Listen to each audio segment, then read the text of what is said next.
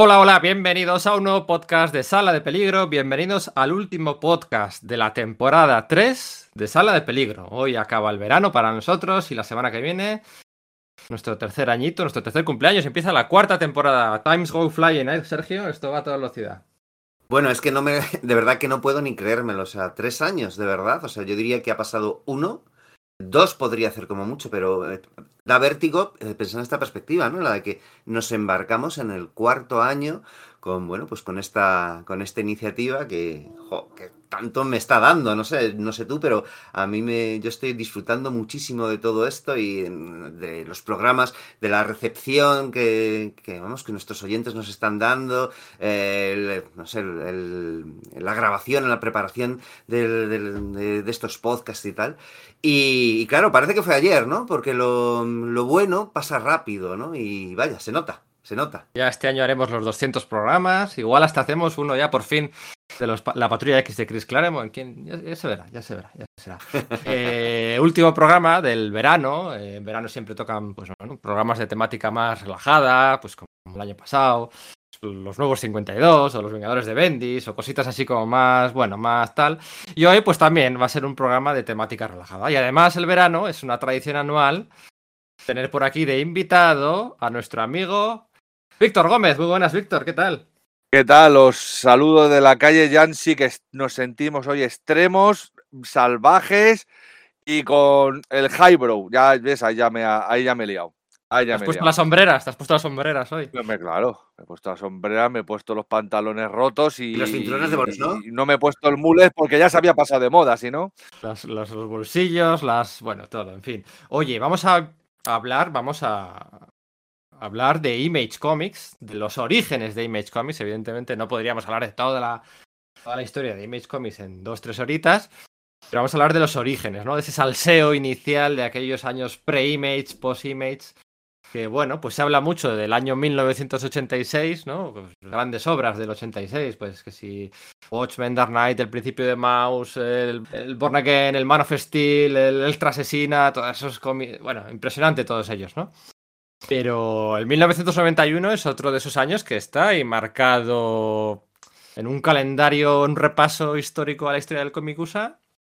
Hay que hacer una parada en 1991 y 1992, ¿no? Con, con ese estreno hace 30 años de Image Comics. Claro, porque además es lo que dices, o sea, es, eh, aunque Image se inaugura oficialmente en 1992, todo su proceso de gestación durante el año anterior, incluso, bueno, podemos eh, arrojar sombras hacia atrás, ¿no? Y hablar incluso desde 1987, son enormemente interesantes, ¿no? Hay un caldo de cultivo en la industria del cómic bukusa, básicamente en las oficinas de Marvel Comics, ¿no?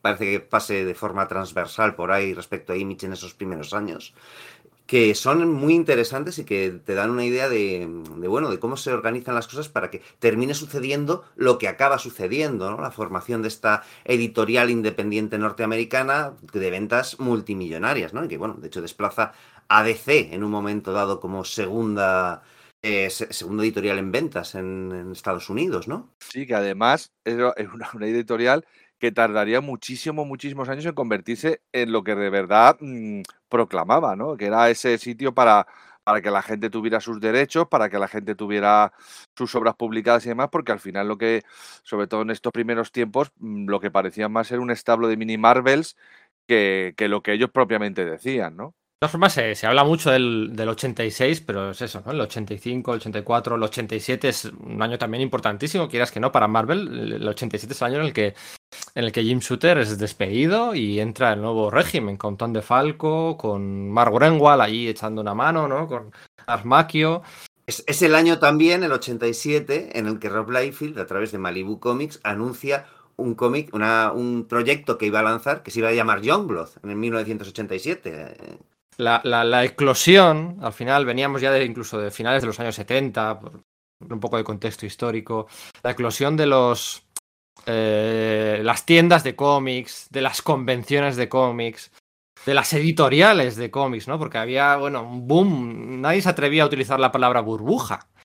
Pero, pero estábamos de, estaban todos los signos a posteriori, se ve que todos los signos iban ahí, a una burbuja, a, pinchar esa burbuja, pero estaban todos ocupando, ocupados pues contando billetes, ¿no? Eh, y no pensaban en burbuja, billetes, billetes verdes, verdes, sin parar, ¿no? Sí, es- Pero- estaba ese, ese boom también de, independiente de los cómics en blanco y negro, quizás propiciado por el éxito de las tortugas ninja, ¿no? Que Eso es. de coña, pero son un precedente bastante, bastante directo de lo que sucede con Image, ¿no? Unos jóvenes independientes que de repente mm, tienen un éxito eh, totalmente exacerbado, ¿no? También un poco a merced de esto que dices, ¿no? El boom de las tiendas especializadas, del merchandising, ¿no? Que se empieza a producir más masivamente que antes, porque sí, había habido, pues no sé, figuras de acción de Mego y cosas por el estilo, pero empieza a haber merchandising casi pensado para librería especializada, aparte de para, para tienda de juguetes habitual, camisetas, etcétera, de forma mucho más masiva, ¿no? Entonces, en el momento en el que hay más editoriales, existen editoriales por encima de nuestras posibilidades, ¿qué pasa? Pues que para poder rellenar, para poder publicar cosas, digamos que tienes que echar mano de, todo el que pasa por allí, ¿no? De todos los jóvenes talentos, o, o- o de todos los jóvenes, lo de talentos podemos discutirlo, para poder publicar tus cómics, ¿no? Hay una, lo que decías tú, había una editorial que se llamaba Metagon, ¿no? Creo que creo recordar, eh, que es donde pues, publicaba cosillas Eric Larsen, donde se Megatón, publicó- Megatón Comics. Megatón, era la Megatón, de- Megatón. Sí, ay, ¿cómo se llamaba este hombre? Me cago en la leche. Eh, Don me- Simpson era. Sí, Don Simpson, eso Don es. Simpson me suena que era el que- Invictopia de Alan Moore, eso es, justo. Sí. Sí, sí, sí, ese es, Eso es. ese es.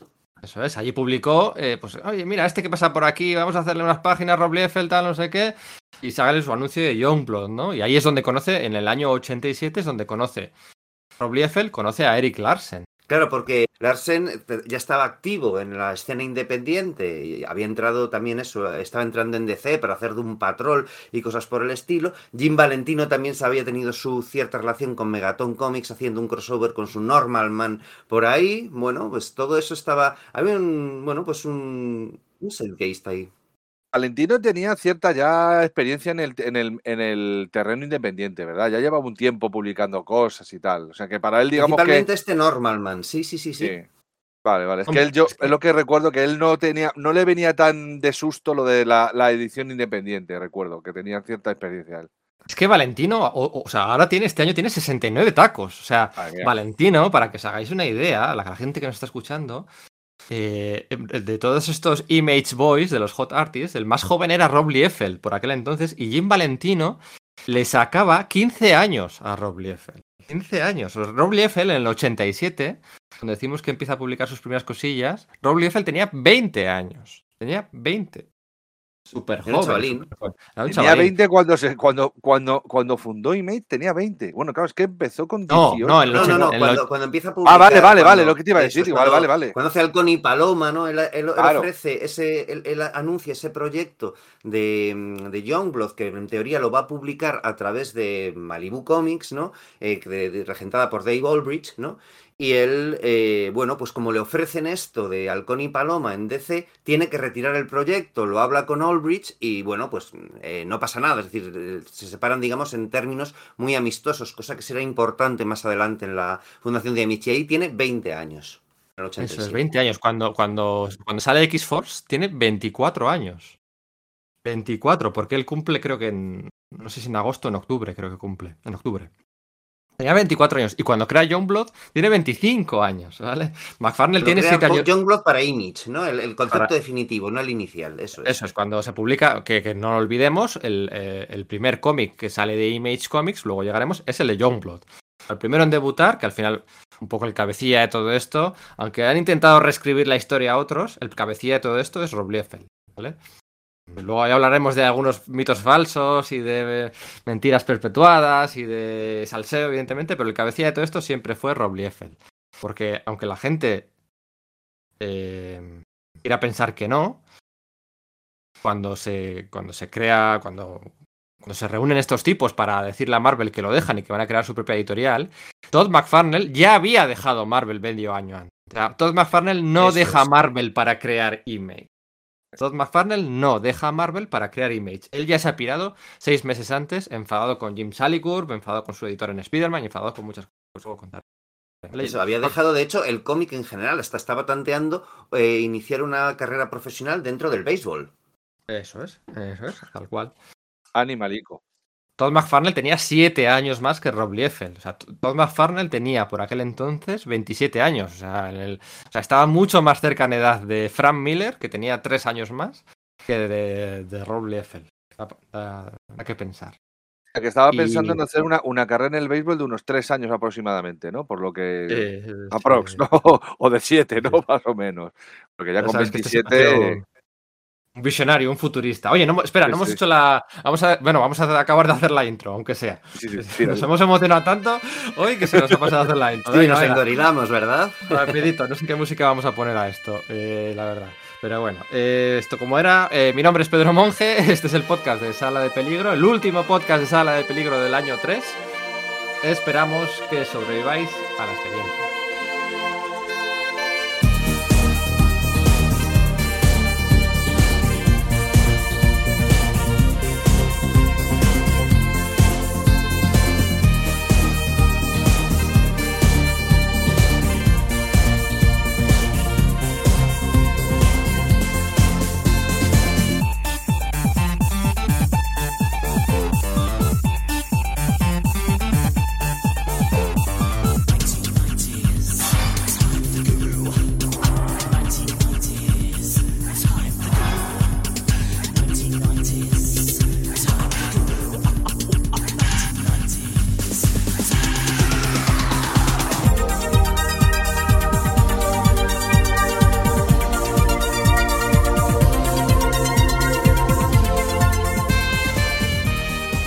Después de este Coitos Interruptus, vamos a seguir como si no hubiera pasado nada. Eh, lo que decíamos, ¿no? Aquí había editoriales, convenciones, eh, tiendas especializadas, autores que salían de debajo de las piedras.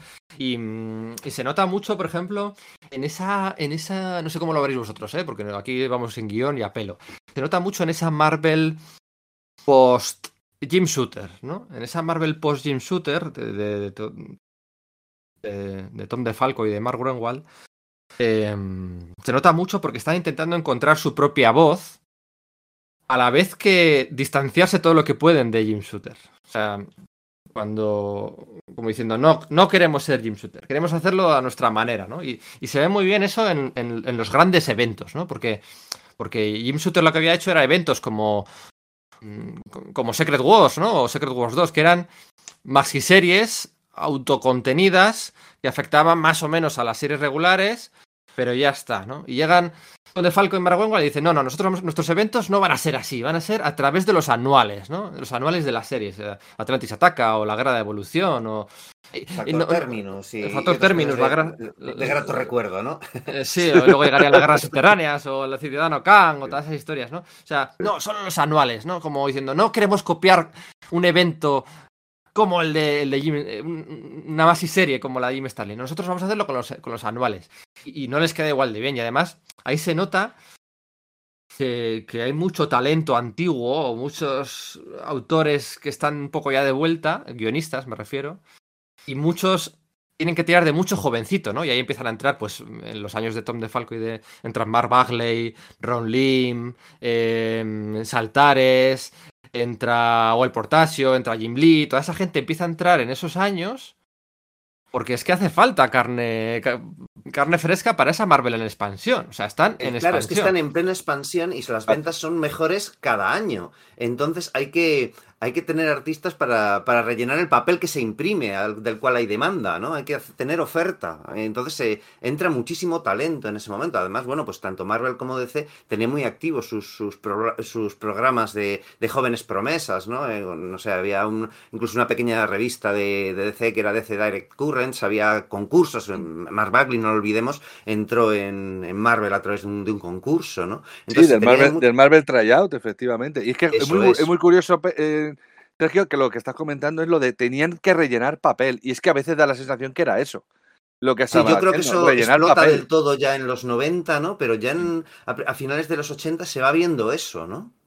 Pero bueno, ojo, la Marvel de Tom de Falco del 88 vende más que la de Jim Shooter. Eso es, eso es, eso es a lo que voy. y cada vez vende más, ¿no? La del 89 ingresa más que la del 88, la del 90 más que la del 89, la del 91 más que la del 91 dices tú, bueno, X-Men y X-Force, tal, ¿no? Normal que, que, No, pero es que la del 92 ingresa más pasta que la del 91. La del 93 más pasta que la del 92. Y ya es en el 94 cuando empieza a bajar. Pero tú dices, el X-Men de Jim Lee, Chris Claremont, el X-Force de Fabián Cizarro Blieffel, ¿no? Con esos 8 millones o 5 millones. Bueno, ¿eso quién lo va a superar? Pues lo superaron. En el 92 lo superaron. ¿Cómo? Pues a base de pues publicar. Claro, no, no, con un número concreto que venda no. astro astronómicas cifras, del, por ejemplo, el X-Men de, de, Jim Lee que, y Claremont, que, que, vende 8 millones de ejemplares, ¿no? O por lo menos las tiendas compran 8 millones de ejemplares para vender a los, a los usuarios, ¿no? Pero en global, con todo lo que están publicando y las altas ventas de casi todos, todas las, las colecciones que lanzan mensualmente, efectivamente recaudan más al, al final del año fiscal, ¿no? Eso es claro, los espíritus de venganza, los lanzaron en 1992, el, el, el, el motorista claro. fantasma de... Eh, o sea, todas esas cosas las empezaron a lanzar ahí, la Dark secuela Hawk. de la... Claro, la secuela del guantelete, sacan la guerra del infinito, ¿no? Con Sí. crossovers por... con, eh, Sí, lo consiguen, lo consiguen. Y bueno, pues hay que rellenar. Y estaba por allí Cully Hamner, o estaba por allí eh, Joe Quesada, estaba por aquí, por allí toda esa gente. eh, Ken Lasley, estaba por allí, no sé, Tony Daniel, estaba por allí, toda aquella gente ya estaba por aquel entonces. Pescapulo. ujú. El Escapulo, eso es. Entonces, pues bueno, pues hay que. Y en una de estas convenciones, en 1988, una de estas convenciones de verano, ya sabéis, pues que el- básicamente cada, cada, cada fin de semana en verano había convención de cómics por aquel entonces. Ahora no tanto, ahora no tanto. Ahora han ido separando. No había tantas en el 88, 89, no había tantas durante el resto del año. Y había más convenciones eh, todos los fines de semana, ¿no? Y, tú decías de Las que memoria, había se concentraban en esos meses, ¿no? Decías Chicago, eh, San Diego, Florida, no sé qué, no sé cuál. O sea, encadenabas todo el verano con convenciones unas a otras. Y ahí, ahí pues se conocen. Es que es normal. Y en verano del 88, Larsen presenta a Rob Liefeld, se lo presenta a Todd McFarlane, ¿no? Eh, y ahí pues se conocen con siete años de diferencia. Y le decía, hay unas declaraciones muy interesantes de Rob. El podcast de Rob Liefeld está muy bien. El podcast Sí. está en inglés, evidentemente, pero el podcast está muy, muy bien. Y es siempre divertidísimo eh, Sí. oírle expresarse sus imitaciones de, voces de otros autores, que es que las la reconoces. O sea, fíjate que no, Sí, no sí, escuchas sí, sí, tanto a las declaraciones eh, originales de autores, pero eh, en el momento en que imita a Alan Moore, eh, o imita a McFarlane o tal, es como, ostras, colega, qué bien lo hace y qué divertido es. A veces se pone a aplaudir ahí, se pone a aplaudir mogollón y te dices, no te estoy entendiendo porque estás aplaudiendo, deja de aplaudir. Pero es que se emociona, o sea, es realmente. Se viene es- arriba, se viene arriba muchísimo, el tío. Cuenta sus experiencias con Tom Cruise echándole la, la bronca en una reunión que tienen para comprarle unos derechos. Imita ahí a Tom Cruise y hace los Sí. aplausos y los golpes de, de- de voz que el otro hace. Sí, es, es, es muy entretenido, muy, muy entretenido. Que todos estos, ah, que no lo olvidemos, todos estos chavales tienen, tenían las mismas influencias. Estaban todos influenciados por John Byrne, todos influenciados Sí. por Jos Pérez, todos influenciados. O sea, eran fanboys también. O sea, Eso es, eran gente que se, muy- y se ve mucho en su grafismo, ¿no?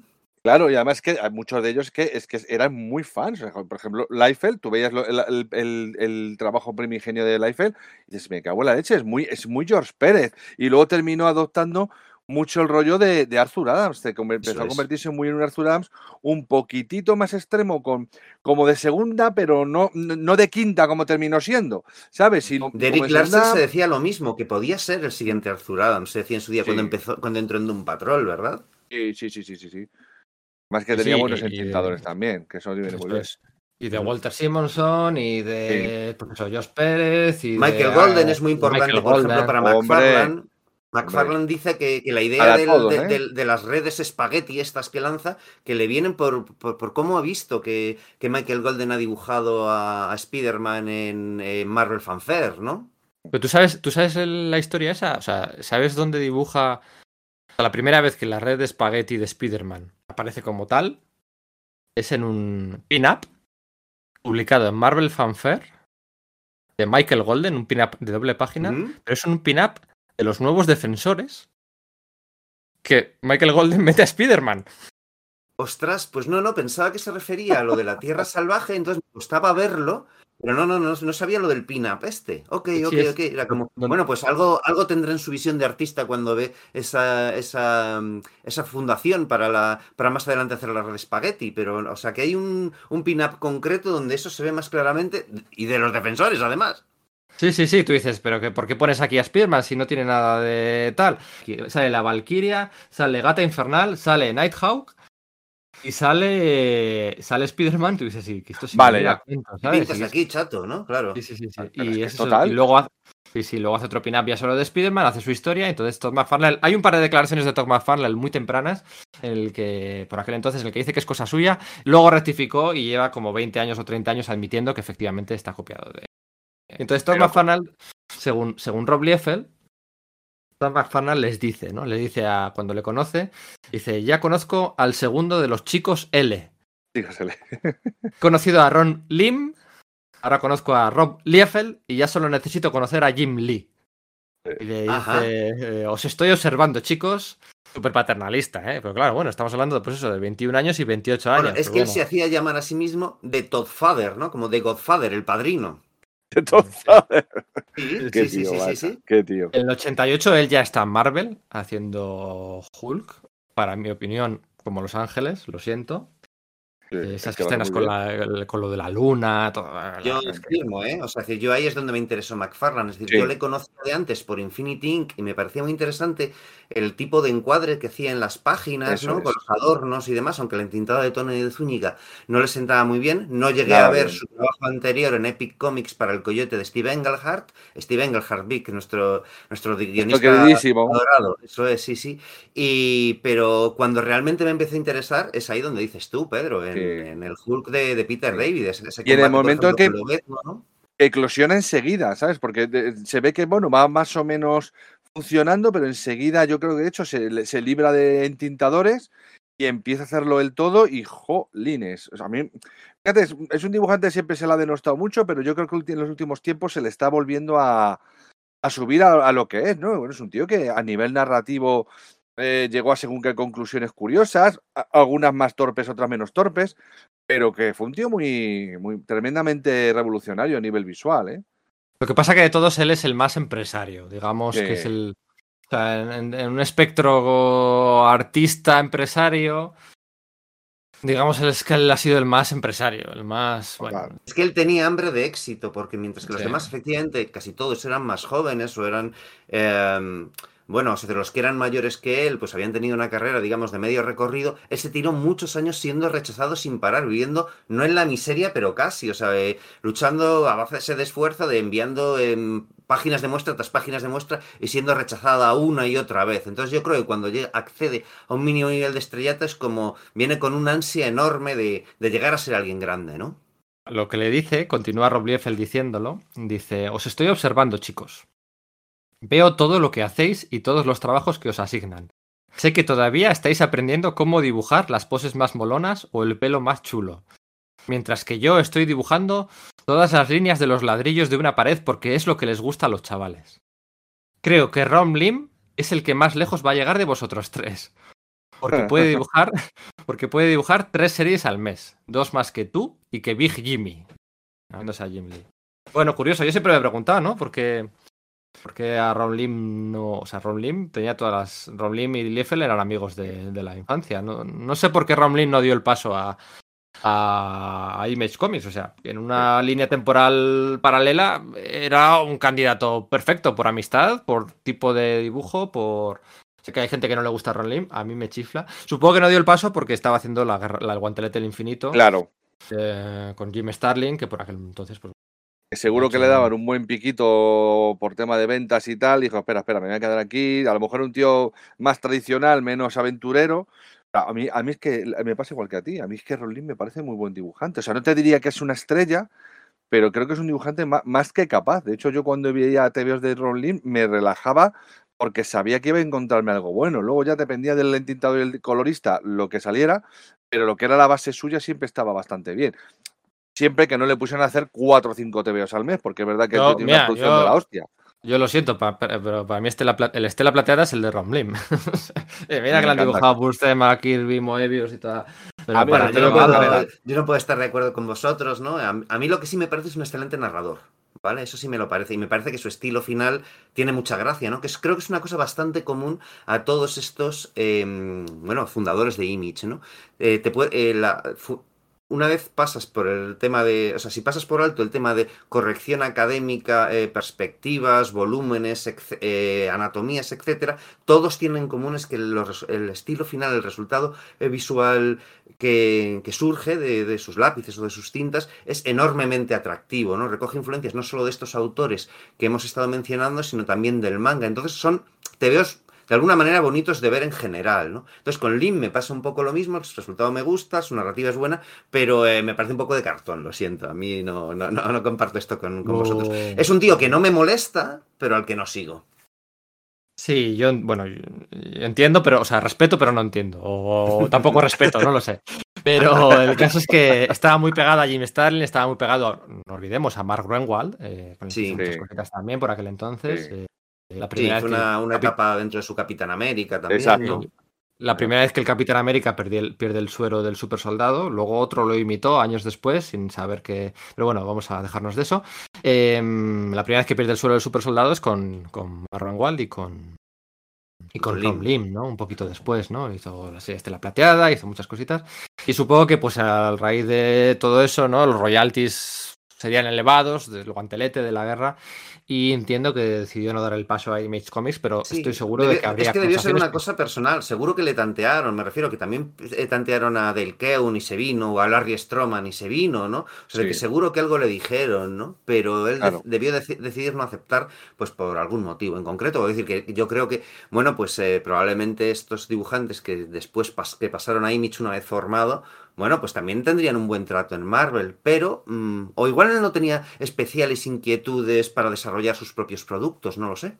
Puede ser, porque en los 30 años siguientes tampoco lo ha hecho, o sea, quiero decir, o sea, puede ser. Sí, es que, que solo de la, es que dibujantes que tienen, Claro, es que dibujantes que tienen la, la, pulsión creativa de generar personajes, historias y demás, y dibujantes que lo que les gusta es dibujar y punto. Y necesitan un guionista. Yo he conocido mucha gente así, o sea que es una cosa totalmente lógica. No, y que ya valorar más ya sería entrar en la demagogia, ¿no? Es un poco como en fútbol, ¿no? Que si Mbappé se queda por dinero, tal. Hay que tener cuidado porque es pasta de por medio, triunfo, éxito. cada uno que, que, que, decida, ¿no? Pero el caso es que durante el 88 eh, que Todd McFarlane está a punto de dar el salto a Amazing Spider-Man, pues semana a semana en convenciones de cómics, pues la relación entre Todd McFarlane y Rob Liefeld se va haciendo cada vez más estrecha, ¿no? Jim Lee con Jim Lee no, porque no se propagaba mucho por las convenciones de cómics, era... Bueno, tenía otra... Era un hombre más serio, ¿no? Ah, digo, a nivel eh, más familiar, venía de otro país, tenía otro tipo, bueno, pues y, decía Rob que le, que le seguía dando sesiones de coaching, ¿no? Pues les decía, tienes que hacer pósters porque ganarás cuatro veces más que haciendo una página. O han despedido a Javier Saltares por pedir dinero, o por pedir más dinero, ¿no? Ten cuidado con lo que pides. O tienes que hacer tú el propio entintado y los guiones para maximizar los, royalties. O. Pues. Bueno, pues eso, unas sesiones de coaching desde, desde, desde la ambición, pero todavía. Claro. Es que fíjate, lo, que estás diciendo es, tienes que hacer tú, hacerte con los guiones y el entintado, no para conseguir una mejor manera de contar historias, sino por, para conseguir más royalties. Es que te, tiene tela la cosa, ¿eh? Hombre, lo tenía muy claro. Que, por otro lado, es lo que dices, es perfectamente válido. Es que me parece, es que es súper válido. Es que lo que pasa es que en un medio creativo hay que también intentar, claro, así lo que pasó, que muchos de ellos eh, pues no terminaron de florecer todo lo que tenían que haber florecido, ¿sabes? Entonces, y se quedaron en grandes promesas del dibujo y yo creo que todos teníamos los ojos puestos sobre ellos, pero en el momento en que eh, tomaron esta serie de decisiones, que me parece muy lícito, es decir, la gente se tiene que ganar la vida, pues eh, van a eso, no van al rollo de, venga, pues vamos a hacer splash pages porque el original lo podemos vender ah. más fácilmente que una, que una cuadrícula de 3x3 con, eh, con, cabezas parlantes, ¿no? Por ejemplo. Entonces su estilo se va tirando hacia, hacia ello y el público responde, ojo. Que sí, no que sí respondíamos, vamos que sí eso respondíamos. Sí, sí, eso, es, ¿no? Y, el resto de la industria y todo, o sea, y tenían sus contactos, o sea, eh, Jim Valentino, cuando empieza a hacer Los Guardianes de la Galaxia, Jim Valentino habla en una convención con George Pérez. George Pérez, eh, para, el, para el año 89, George Pérez llevaba nueve años alejado de Marvel. Había ido enfadado con. Bueno, más, más, Había publicado aquello de la vida negra y tal, pero lo había hecho antes y llevaba una década fuera de Marvel, ¿no? Y nadie pensaba. Nadie pensaba que, que quisiera volver. Nadie lo pensaba, no nadie sabía exactamente qué contrato tenía con DC, nadie sabía si estaba enfadado ahora Ayos Pérez con DC o no, nadie lo sabía. Jim Valentino va con él, le dice, oye, me das tu teléfono, y le llama y le dice, oye, me gustaría que me hicieras una portada, una portada para, no sé si el número, no recuerdo ahora mismo el número, creo que el, número 25, eh, creo, una cosa así, el número 25 o, el número 12, no me acuerdo cuál, de Mis Guardianes de la Galaxia.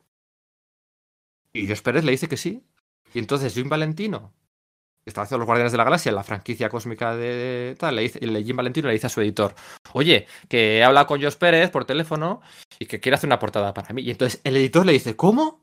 Que Josh Pérez quiere hacer otra... Eh, dame el teléfono, le llamo inmediatamente. Y así es donde surge el guantelete del infinito. Es una coña. Es que además eso, Valentina tiene muy, Valentino tiene muy buenas relaciones eh, transversalmente con muchísimos autores, con gente muy del mainstream, pero también gente de, casi del underground, ¿no? Es un tío mm. que, bueno, pues tenía el era él el que tenía el teléfono de Jack Kirby, por ejemplo, ¿no? Es el, que habla con Ross cuando, cuando les dan su bendición para fundar Image, ¿no? Por ejemplo. Entonces, sí, sí, tenía muchos contactos y, eh, sabía usarlos, porque además eh, tampoco abusaba de ello normalmente. Son varias las historias en las que otra gente le dice, oye, habla con no sé quién para ver si nos consigue esto. Es como, no, eso, eso no mola, tío. Vamos a, puedo hacer esto otro, ¿no? Entonces, eh, era un tío que resultó fundamental para la fundación de Image. es, curioso porque no le quería. El guantelete, el guantelete del infinito lo dibuja, lo empieza a dibujar eh, Josh Pérez gracias a Jim Valentino. Eso es, es que se dice pronto. Uh, flipa, ¿sabes? O sea que... Valentino era un proto, un proto Quesada, ¿no? Era un tío, bueno, proto no, de hecho sería, Quesada sería un, un post Valentino, ¿no? Sí, que tenía sí, con todo el mundo. De ese modo, sí. Sí, sí, sí. Que ojo, no llegó a hacer, creo que no llegó a hacer la portada de los Guardianes de la Galaxia porque se metió con lo otro a tope y tal. Y al final el propio Jim Valentino dijo: Pues nada, me he quedado aquí con las manos vacías. De hecho, de hecho, esto es muy representativo de todo lo que va a pasar. A principios de 1989, no sé si lo conocéis, Rob Liefeld y Jim Valentino le mandan a Mark Greenwald una propuesta sí. de una serie que se llama Los Jóvenes Vengadores. Los Jóvenes Vengadores. Que básicamente son los nuevos guerreros menos Night Tracer, pero metiendo dos o tres personajes que luego él utilizaría para Blood. Sí, pero que de hecho los tenía en mente para ese Youngblood inicial de, vamos, de 1987, ¿no? Brahma o alguno de estos, ¿verdad? Pero dicho, dicho así, que eran como unos nuevos guerreros. No, es que los nuevos guerreros no existían todavía.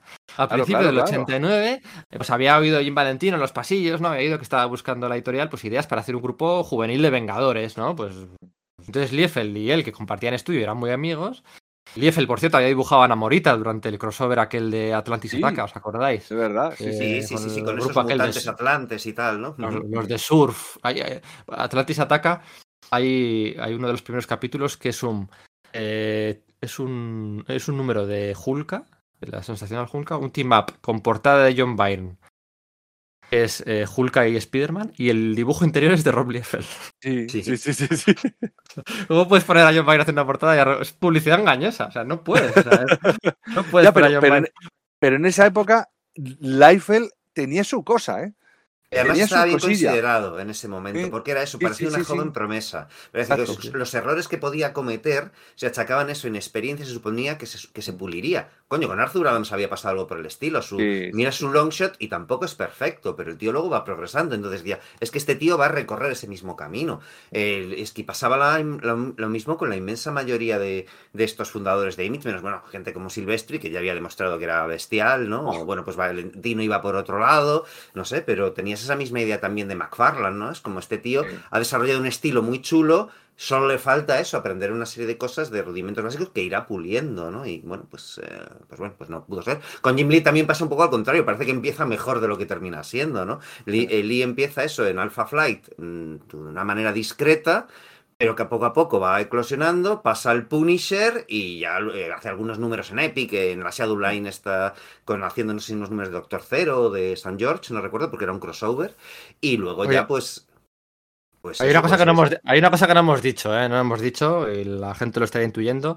Eh, yo, todos estos cómics, X-Force y demás, yo los leí con siete años, ¿vale? Con siete añitos. mi primer cómic Marvel es el precisamente el número uno de la Guerra del Infinito, con aquella portada triple desplegable de, con todos los héroes. Ese es mi, pr- mi primer cómic Marvel comprado, ese ese. Había leído una cosilla de Vengadores antes. Y luego me leo X-Force y el X-Men con 7, 8 años. Entonces a mí todo eso me chifla, ese Rob Liefeld me Claro, chifla. claro. Aquella grapa con los últimos números de los nuevos mutantes me chifla. Todo eso me chifla. Entonces yo entiendo que es la edad y que... Claro, si a mí me Bueno, pues, pillan. bueno, en- yo- yo era mayor. escalón, ¿no? Claro, yo, Pedro, yo era mayor, yo tenía 14 años, me parece que fue cuando salió X-Force, y yo me lo llevé de, me lo compré de camino de vacaciones y me tiré un mes y medio imitando a Eiffel, que era una cosa loca. Yo con 14 años empezaba a imitar a Eiffel y me salía bien. Lo cual tampoco, la- no habla muy bien de Eiffel tampoco, pero bueno. Claro, a mí me has contado alguna vez, Vic, que al ver a Liefeld y ponerte a dibujar, dices, coño, es que si este tío lo ha conseguido, igual yo también puedo conseguir trabajar para Marvel, ¿no? Claro, sí, porque, porque, porque tú veías, o sea, yo me ponía a imitar sus, sus estilos, sus grafismos y tal, y decía, es fácil, esto es fácil. Se Claro, puede luego me di ¿no? cuenta que no era, claro, luego me di cuenta que no era lo que había que hacer, pero. Y fue, y se complicó mucho más la cosa, ¿no? Pero cuando era Yo, ese tipo de estilo. El, el yo lo he dicho alguna, en algún podcast, lo he dicho, Estrella Rota, miembro de la X-Force, Sí. y su espada de doble filo es el dibujo que más veces he hecho yo de pequeño, que más veces he imitado, que más veces he calcado, copiado, diseñado, rediseñado. Es el dibujo, el superhéroe que más he dibujado yo en toda mi vida. Estrella Rota, con aquella es- espada de doble filo. de Sin doble duda. filo, con el, la máscara Sí, esa sí. así como cubriendo. Que era una- de Y como, de, protector de- de- como de, de sparring de boxeo, boxeador. ¿no? La Exacto, exacto, de boxeador, Y con la, y con la coletilla por debajo y la, medio, y la medio capa de media altura a lo Capitán Marvel Shazam original y todo Sí, eso. sí, Sí, Yo sin duda. Vaya, es el vaya que me mejorazo. faltó. Hablaban de los increíbles de las capas, ¿eh? Pero. El segundo que más he dibujado era el, ah, el máquina de guerra de. De Kevin Hopkins. De, Kevin de Hopwood, efectivamente. Sí, sí, sí. Así que. Ahí me está dando una, una de cal y una de arena, ¿no? Satisfaciendo Sí, a sí. Vic, satisfaciéndome a mí, ¿no? Eh, pues estos jóvenes vengadores era una propuesta que, bueno, pues que era un grupo que reunía al Capitán América, que luego los iba a entrenar Rick Jones eh, y que los iba a liderar para que fueran la siguiente generación de héroes adolescentes. Ya sabéis que cada cinco años básicamente Marvel crea una nueva, un nuevo grupo juvenil, ¿no? Y por aquel entonces, pues los nuevos mutantes ya estaban más que amortizados y bueno, pues les tocaba a estos, ¿no? Em, y estos Vengadores del futuro iban a ser Namorita, que había dibujado Rob Liefeld en, en aquel número de aquel, número de los nuevos mutantes, de crossover de, de Atlantis Ataca, con Louis Simonson y demás. Eran Vance Astro, eh, Estrella de Fuego, Speedball y Torpedo. O sea, o sea, eran los, los, lo- lo- los héroes adolescentes de aquel momento. Eh, o sea, quiero decir, no es que. O sea, si tienes que reunir grupos. Bueno, Torpedo en realidad eh, todavía no había aparecido, sino que No, se propuso ok. esa idea de que el, el fallecido Torpedo en la serie de ROM, pues eh, fuese, su, su manto fuese tomado por un adolescente, cosa que luego se, se desarrolló en la serie de los Nuevos Guerreros, ¿no? Para llegar a ese Exactamente. mismo punto, ¿no? Exactamente. Luego crean otros como Cougar, Brahma, Reubon, Gridlock y demás, que luego ac- acabarían debutando en Joe y en Shadowbox. ¿Qué pasa? Que van pasando las semanas, que van pasando las semanas y que esa propuesta, pues que. Oye, ¿qué pasa con esto, no? Le pregunta Rob Liefeld a Mark Brenwald cada, cada, cada- cada semana, ¿no? Porque él quería, pues, pues ya está, esa, tenía esa inquietud de guionizar su propia serie, ¿no? Era pues, un poco lo que le decía a Todd McFarlane, el que hiciera. Eh, le ofrecía a los nuevos mutantes oficialmente ya con Louis Simonson. eh, acaba con su Hulk, no sé qué, no sé cuál. eh, y le dice un día a Mark Greenwald, le dice un día, eh, ¿cómo era aquello de en castellano? Más vale pájaro en mano que ciento volando, ¿no? Sí. Eso es. Y a los dos meses se entera que, que Marvel lanza unos nuevos guerreros Sí. con Namorita, Avance Astro, Firestar, Speedball y un par de... par de... Gran creación de Tom DeFalco, Exacto. en, eh, apareció en Thor, ¿no? Era el jefazo diciendo, no, no, no, yo he tenido una idea similar, o te la he copiado, no se sabe, ¿no? Diciendo, Claro. no, no, pues yo tiro para adelante. Así que el, el consejo de Groenwald de que acepte esos nuevos, esos, bueno, pues esos nuevos mutantes era una forma, bueno, pues de compensarle de algún modo y dejar aparte a Liefeld, pero que en realidad les- a la larga le, le fue muy bien con ello, ¿no? Pues que se le fue bien. Sí, pero es curioso, ¿no? O sea, al final, en su cabeza conspiranoica, que seis meses después tu jefe, tu editor en jefe, saque una serie. Bueno, una serie no, crea unos personajes o crea un grupo. La serie luego es de Fabián Icieza y de Sí. Mark Bagley, ¿no? Estos debutan en el, Thor. En Sí. la serie de Thor en pleno crossover con Actos de Venganza. Yo siempre lo Eso digo, el, el cambio de década, el cambio de los 89, a- del 89 al 90, el cambio de los 80 a los 90, eh, viene marcado por Actos de Venganza. Es el, Sí. es, eh, debutan justo los nuevos guerreros cuando empiezan los 90. Pues en su cabeza conspiranoica, ¿qué piensa? Que aquí que me la van a colar cada dos por tres. O sea, eh, me, han, me, han, me han birlado a, a- a mi idea, a mi gran idea de mi juventud. concepto. Sí. Entonces, me está- allí en Valentino le han birlado a Josh Pérez haciéndole una portada para su serie, que seguramente habría vendido mucho. Pues es que en su conspiración, yo les, o sea, yo les puedo llegar a entender, ¿sabes? No, no, O es que, es que tiene sentido, es que, es que él, él se la había jugado. Es que es demasiado. A mí me parece mucha coincidencia. Es que lo único que aporta este hombre es Night Tracer, que es tal, y luego Estrella de Fuego, porque es la, el personaje que había escrito para la miniserie de, de los mutantes, ¿no? Para- de- de- contando un poco el origen de la, de la mutante. Entonces, jolín, es un poco. A mí me parece, claro, yo cuando leí por primera vez esa historia, dije, me cago en la leche. Es que también encima te cuentan lo que cuentan Pacheco y Marín de que les copió una historia de, de la, de la etapa final suya de los Cuatro Fantásticos, de que si tal, y dice, jolín, de Falco, mira que me gusta a mí porque me flipa mm, a, a nivel de escritor, porque me gusta muchísimo, pero tiene un par de cosillas por ahí que no sé yo, ¿eh? Sí, que se habla mucho de Bill Mantlo, pero ojo Mm. también con este en jefe Sí, que, sí, sí. bueno, yo le- de nuevo le tengo el máximo de los respetos, ¿eh? Y yo Sí. te veo suyos que he disfrutado muchísimo su etapa Pero en muchísimo. De la leche, por ejemplo, ¿no? Sin ir más lejos. Eso que has dicho de los Cuatro Fantásticos es una historia de complemento en el último número del primer volumen, el Eso es. 416. Sí. Una historia de Tom DeFalco, John Buscema y el recientemente fallecido eh, Tom Palmer. Palmer. el maravilloso legendario Tom Palmer. El que en los créditos aparece eh, idea sugerida por eh, Rafa Marín y Carlos Pacheco. Es una Así que se lo acreditó, ¿no? Sí, no se lo acreditaron, pero, pero es verdad que ellos tienen esa cosa como encima, es que encima hicieron un cambio que se cargaba el sentido original de la historia, como diciendo, es que no lo han entendido. Y yo, bueno, Sí, había Sí. alguna exactitud, en- inexactitud histórica o algo así, no recuerdo bien la jugada. Una historia corta del pasado de la. Bueno, cómo, cómo empieza la enemistad entre Víctor Von Muerte y Red Richards en la universidad. Sí. Un poco la idea. Entonces, pues bueno, pues le estaban birlando las cosas, pues claro, Ro- Rob Liefeld va a colaborar con Louis Simonson, pues ya cambia el chip y dice, bueno, pues mira, aquí está claro que, que, que- que no me puedo fiar de Mark Greenwald, no me puedo fiar de Tom DeFalco, ¿de qué me puedo fiar? De Bob Harras. de Bob Harras sí me puedo fiar. ¡Iu!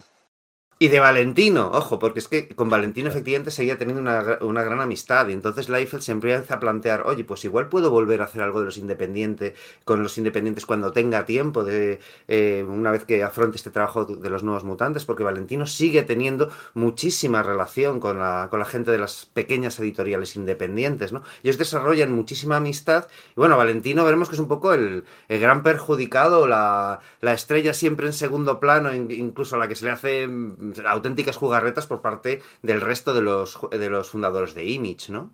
Pero en un principio, en ese momento, Liefeld y Valentino tienen una sólida amistad. Sí, Valentino estaba ahí, siempre tuvo que luchar con el estigma de ser las obras, ¿no? O sea, Sí, o de ser el patito feo, o de ser el que está ahí porque es el amiguete, o en todos los grupos parece como que siempre que tiene que haber uno que está ahí de el amigo de, ¿no? Ah, pero Will. Portacho también lo era, me refiero. Es que Jim Lee se lo Ah. trajo. Que sí, que Portacho no llegó a ser partner y que en el fondo les estaba dibujando pues cosas más vendidas que Guardianes de la Galaxia, como eh, pues eso, eh, Factor X o, o X-Men, y que él en un principio iba a haber hecho una serie con. Bueno, con Claremont. Bueno, esto lo, lo hablamos un poco más adelante en realidad. Me estoy Sí, pero bueno, Me lo atropello. cierto, es, lo- lo cierto es que luego cuando hablemos del 92, lo cierto es que la serie de Mark Silvestri vende menos que la de Jim Valentino. Los debuts, el debut de Jim Valentino vende más que Mark Silvestri. O sea, se esfuerza, se da aldo de pecho y consigue vender más que el debut de Mark Silvestri. O sea que, bueno, pues dice, mira, toma, chúpatela, ¿no? Porque eh, lo he podido. Así que bueno, ¿dónde nos hemos quedado? Así, pues eso, Rob Liefeld, cabreadillo, pues se centra en. Se centra en los nuevos mutantes, en esos últimos 12-13 números finales de los nuevos mutantes, crea cable, o bueno, o co-crea cable. Aquí pff, podríamos hablar largo y tendido, ¿no? De- Sí, de, de- de la, de la concepción del personaje, ¿no? Ah, bueno, eh, iba a ser originalmente iba a ser Comandante X, ¿no? Iba a ser el nombre sí, de Commander X, iba a ser así. Commander X, pero bueno, lo cierto es que todos los diseños son de él. Eh, por aquel entonces no se sabía que era el hijo de. mm, No, claro, es un, es un parche puesto a posteriori atando hilos de una forma inteligente, las cosas como son, ¿no? Sí. Pero no, no era la concepción original del personaje, ¿no? Ni mucho menos. No recuerdo qué, cuál era el plan original de, la- de Eiffel. Yo- yo no sé si lo he llegado a comentar alguna vez, me imagino que sí. Es que de hecho en aquel momento cuando crea, cuando crea cable, acordaros que Nathan, que el hijo de Madeline Pryor y, y Cíclope, bueno, Madeline Pryor ya no existía, se había integrado con, con Jean Grey eh, después de Inferno, todavía estaba en el presente. O sea, no Eso es hasta es. ese momento en una saga de X Factor Dibujada por Portacho. Sí. dibujada por Portacho, guionizada por Chris Claremont, que se nos olvida. es. El que manda, el que manda al chaval al futuro en X Factor es Chris Claremont. Sí. Que la gente dice, ¡guau! Cuando hicieron aquella locura de mandar al, a- al niño al futuro, si lo llega, si se llega a enterar Chris Claremont, no les deja hacerlo. Bueno, no, pues es que había sido el propio patriarca Sí, mutante. sí, sí. Era parte de sus planes. No sé si Eso. estaba co-guionizado por Jim Lee, me suena. ¿eh? También, Sí, pero, sí. pero que sí, que sí, que estaba metido Claremont en ello, o sea, que estaba dando el beneplácito total. Yo creo que también Claremont estaba, ya tenía clarísimo que estaba de salida y que dijo, bueno, me voy a sacar un Mm. dinerito de por aquí y, y a en ver ese qué pasa. momento, ¿tú crees? Todavía creo que no, ¿eh? Hombre, es, uno es de- la, es la ¿no? última saga de X Factor antes de lo de las- la isla Muir, que ya no escribía Claremont, que escribía Nicieza, me parece recordar. Sí, Bueno, la Isla Muir es un número de. eh, la Isla Muir es un número de crossover con, con X Factor. Realmente es la saga de tres números de Uncanny y un número de. Y luego sí el, el epílogo. Pero yo creo que cuando, cuando Claremont toma la decisión de, de escribir esos números de X Factor, lo hace porque él intenta. Él intenta reflotar la serie. O sea, luego hay declaraciones suyas. eh, cuando lanzan X-Men y Uncanny X-Men, hay declaraciones suyas en las que él Dice, yo creo que nos equivocamos con el branding de X Factor. Yo creo que nos equivocamos. O sea, al no utilizar la palabra X-Men. O sea, él dice, lo intentamos de muchas formas, de tal, pero no conseguimos. Siempre hablaba en plural, ¿no? Como, como, como si fuera el editor. Hombre, es que el branding de X Factor era un dardito envenenado para él, porque era cuando se concibió la serie, básicamente era reunir a los X-Men originales, mm, resucitar a Jean Grey y que eh, una, idea en la que estaban metidos, pues sí, pues Bob Lighton, Buzz Guys, eh, pero también John Byrne, recordemos, y recordemos que el te veo el número 250 de los Cuatro Fantásticos en el que Gladiator se enfrenta a los Cuatro Fantásticos, está esa patrulla X Skrull por ahí, que era también otro dardito lanzado hacia, hacia Chris Claremont por, par- por parte de John Byrne, ese TVO se titulaba X Factor, era casi una rúbrica de te la lanzamos, Chris. Sí, pero luego están sus amigos, Walter y Louis Simonson. Sí, claro. eh, y él intenta reflotar la serie con ese guion. Con, o sea, él, si no, ¿de qué se va a meter a escribir X Factor? O sea, No, no, no. Yo creo que lo hace para intentar reflotarla. Y la idea de, de mandarla al futuro es suya. Y eso ocurre en paralelo cuando se crea cable. No es hasta después, cuando ya no están ni Claremont, ni Jim Lee, ni Wild Portacho, ni, ni Rob Liefeld, ni Louis Simonson, cuando se une. Cuando se une eso y se explica que es el, que es el hijo, ¿no? En, en ese, en ese crossover. Ese niño desaparecido que ha venido a nuestro tiempo antes de, antes de desaparecer y que ya eh, ha venido como, bueno, como hombre adulto antes de que su yo eh, bebé sea mandado al futuro, ¿no? Eso es. Yo siempre lo diré que ese es el tercer mejor crossover de la historia de los X-Men. La canción del verdugo. Hombre, hombre, hombre, hombre, hombre. Está Inferno, que es into- intocable. Complejo de Mesías, que es intocable, pero eh, Canción del Verdugo es, eh, es, eh, por definición lo que es un crossover. Sí, sí, sí, sí. Yo recuerdo algún Ah. momento eso chulo ahí con The Lee con Peter David que me gustó bastante. Hombre, es que a mí encima con, ese crossover me pasa una cosa, es, se habían ido los, los peces gordos que estaban haciendo bastante malos tebeos de la franquicia mutante y de repente era el primer momento en casi un año que nos estaban contando una historia de verdad. Ya no te digo que muy buena, pero historia de verdad. Entonces a mí me encantó. Buenísima, A mí me buenísima. encantó. A ver, la, la era de Apocalipsis no lo considero un crossover. Digamos, eh, la gente dice mucho. eh, eh, algún- mira, algún día molaría hacer un podcast de la era Apocalipsis, no te digo Joder, pues no. sí, ¿eh? Pero no es un crossover, es, un- es distinto. Es alfa, cuatro series por aquí. No lo Bueno, considero es, un un crossover. es claro, es que dónde está la línea entre evento, crossover, Claro, etcétera, claro. ¿no? Ahí es que Claro. siempre es difuso, ¿no? La- esa terminología. Bueno, Inferno es un crossover. Está, está Mm. claro. Complejo de Mesías es un crossover, aunque Sí. tiene un especial inicial, tal. eh, pero Canción del Verdugo, con Discordia, con Apocalipsis, con Cable, con, con todos por allí. O sea, Mister Siniestro. Bueno, al, fi- al final de. Ojo, espera. Al final de. Al final de la Canción del Verdugo es cuando se crea el virus del legado. ¿Cierto? Exactamente. Sí, que marca todos los 90, ¿no? Exactamente. Es que no se puede negar su importancia, tío. Es que no se puede negar. Pero bueno, volviendo al hilo narrativo, Sí, ¿no? Cuando, Al turrón, al cuando- turrón, que divagamos como tanto nos gusta. Y todavía no hemos llegado a la fundación como tal de Image, ¿no? Pero lo cierto es eso, ¿no? Que, que, que, que Rob Liefeld se pone el traje de Don Quijote por momentos, ¿no? Eh, y aunque bueno, pues está sumado ahí haciendo equipo y haciendo sus series y creando a cable, a Estrella Rota, Feroz y compañía, pues ya tiene esa, el punto de mira, ya tiene esa sensación de, de- de que, de que me la van a liar, ¿no? Y en agosto del 90, de nuevo en una convención de verano, de nuevo en, en este caso una San Diego Comic Con, Rob Liefeld, Eric Larsen y Jim Valentino cenan, lo hemos mencionado antes, con Dave Aldrich. Bien. Yo creo que, siempre que se menciona al, al bueno, bueno, a Dave Aldrich, no es un nombre que está de todo calado en el imaginario colectivo de quién es exactamente Dave Aldrich, ¿no? Pero Dave Aldrich es el- había sido el mano derecha de, de en Fantagraphics, había dirigido The Comics De Journal, Groth, ¿no? De en, en Gary, Gary Groth en Fantagraphics, había dirigido The Comics Journal durante buena parte de los 80, había sido el, el impulsor de los... Esto lo, hemos coment- esto lo hemos comentado en algún podcast hace poco, me- estoy teniendo un déjà vu, creo. No lo ah, igual, sé, de, no, yo- igual de. Sandman lo comentamos. De los No premios lo Kirby. recuerdo, tío.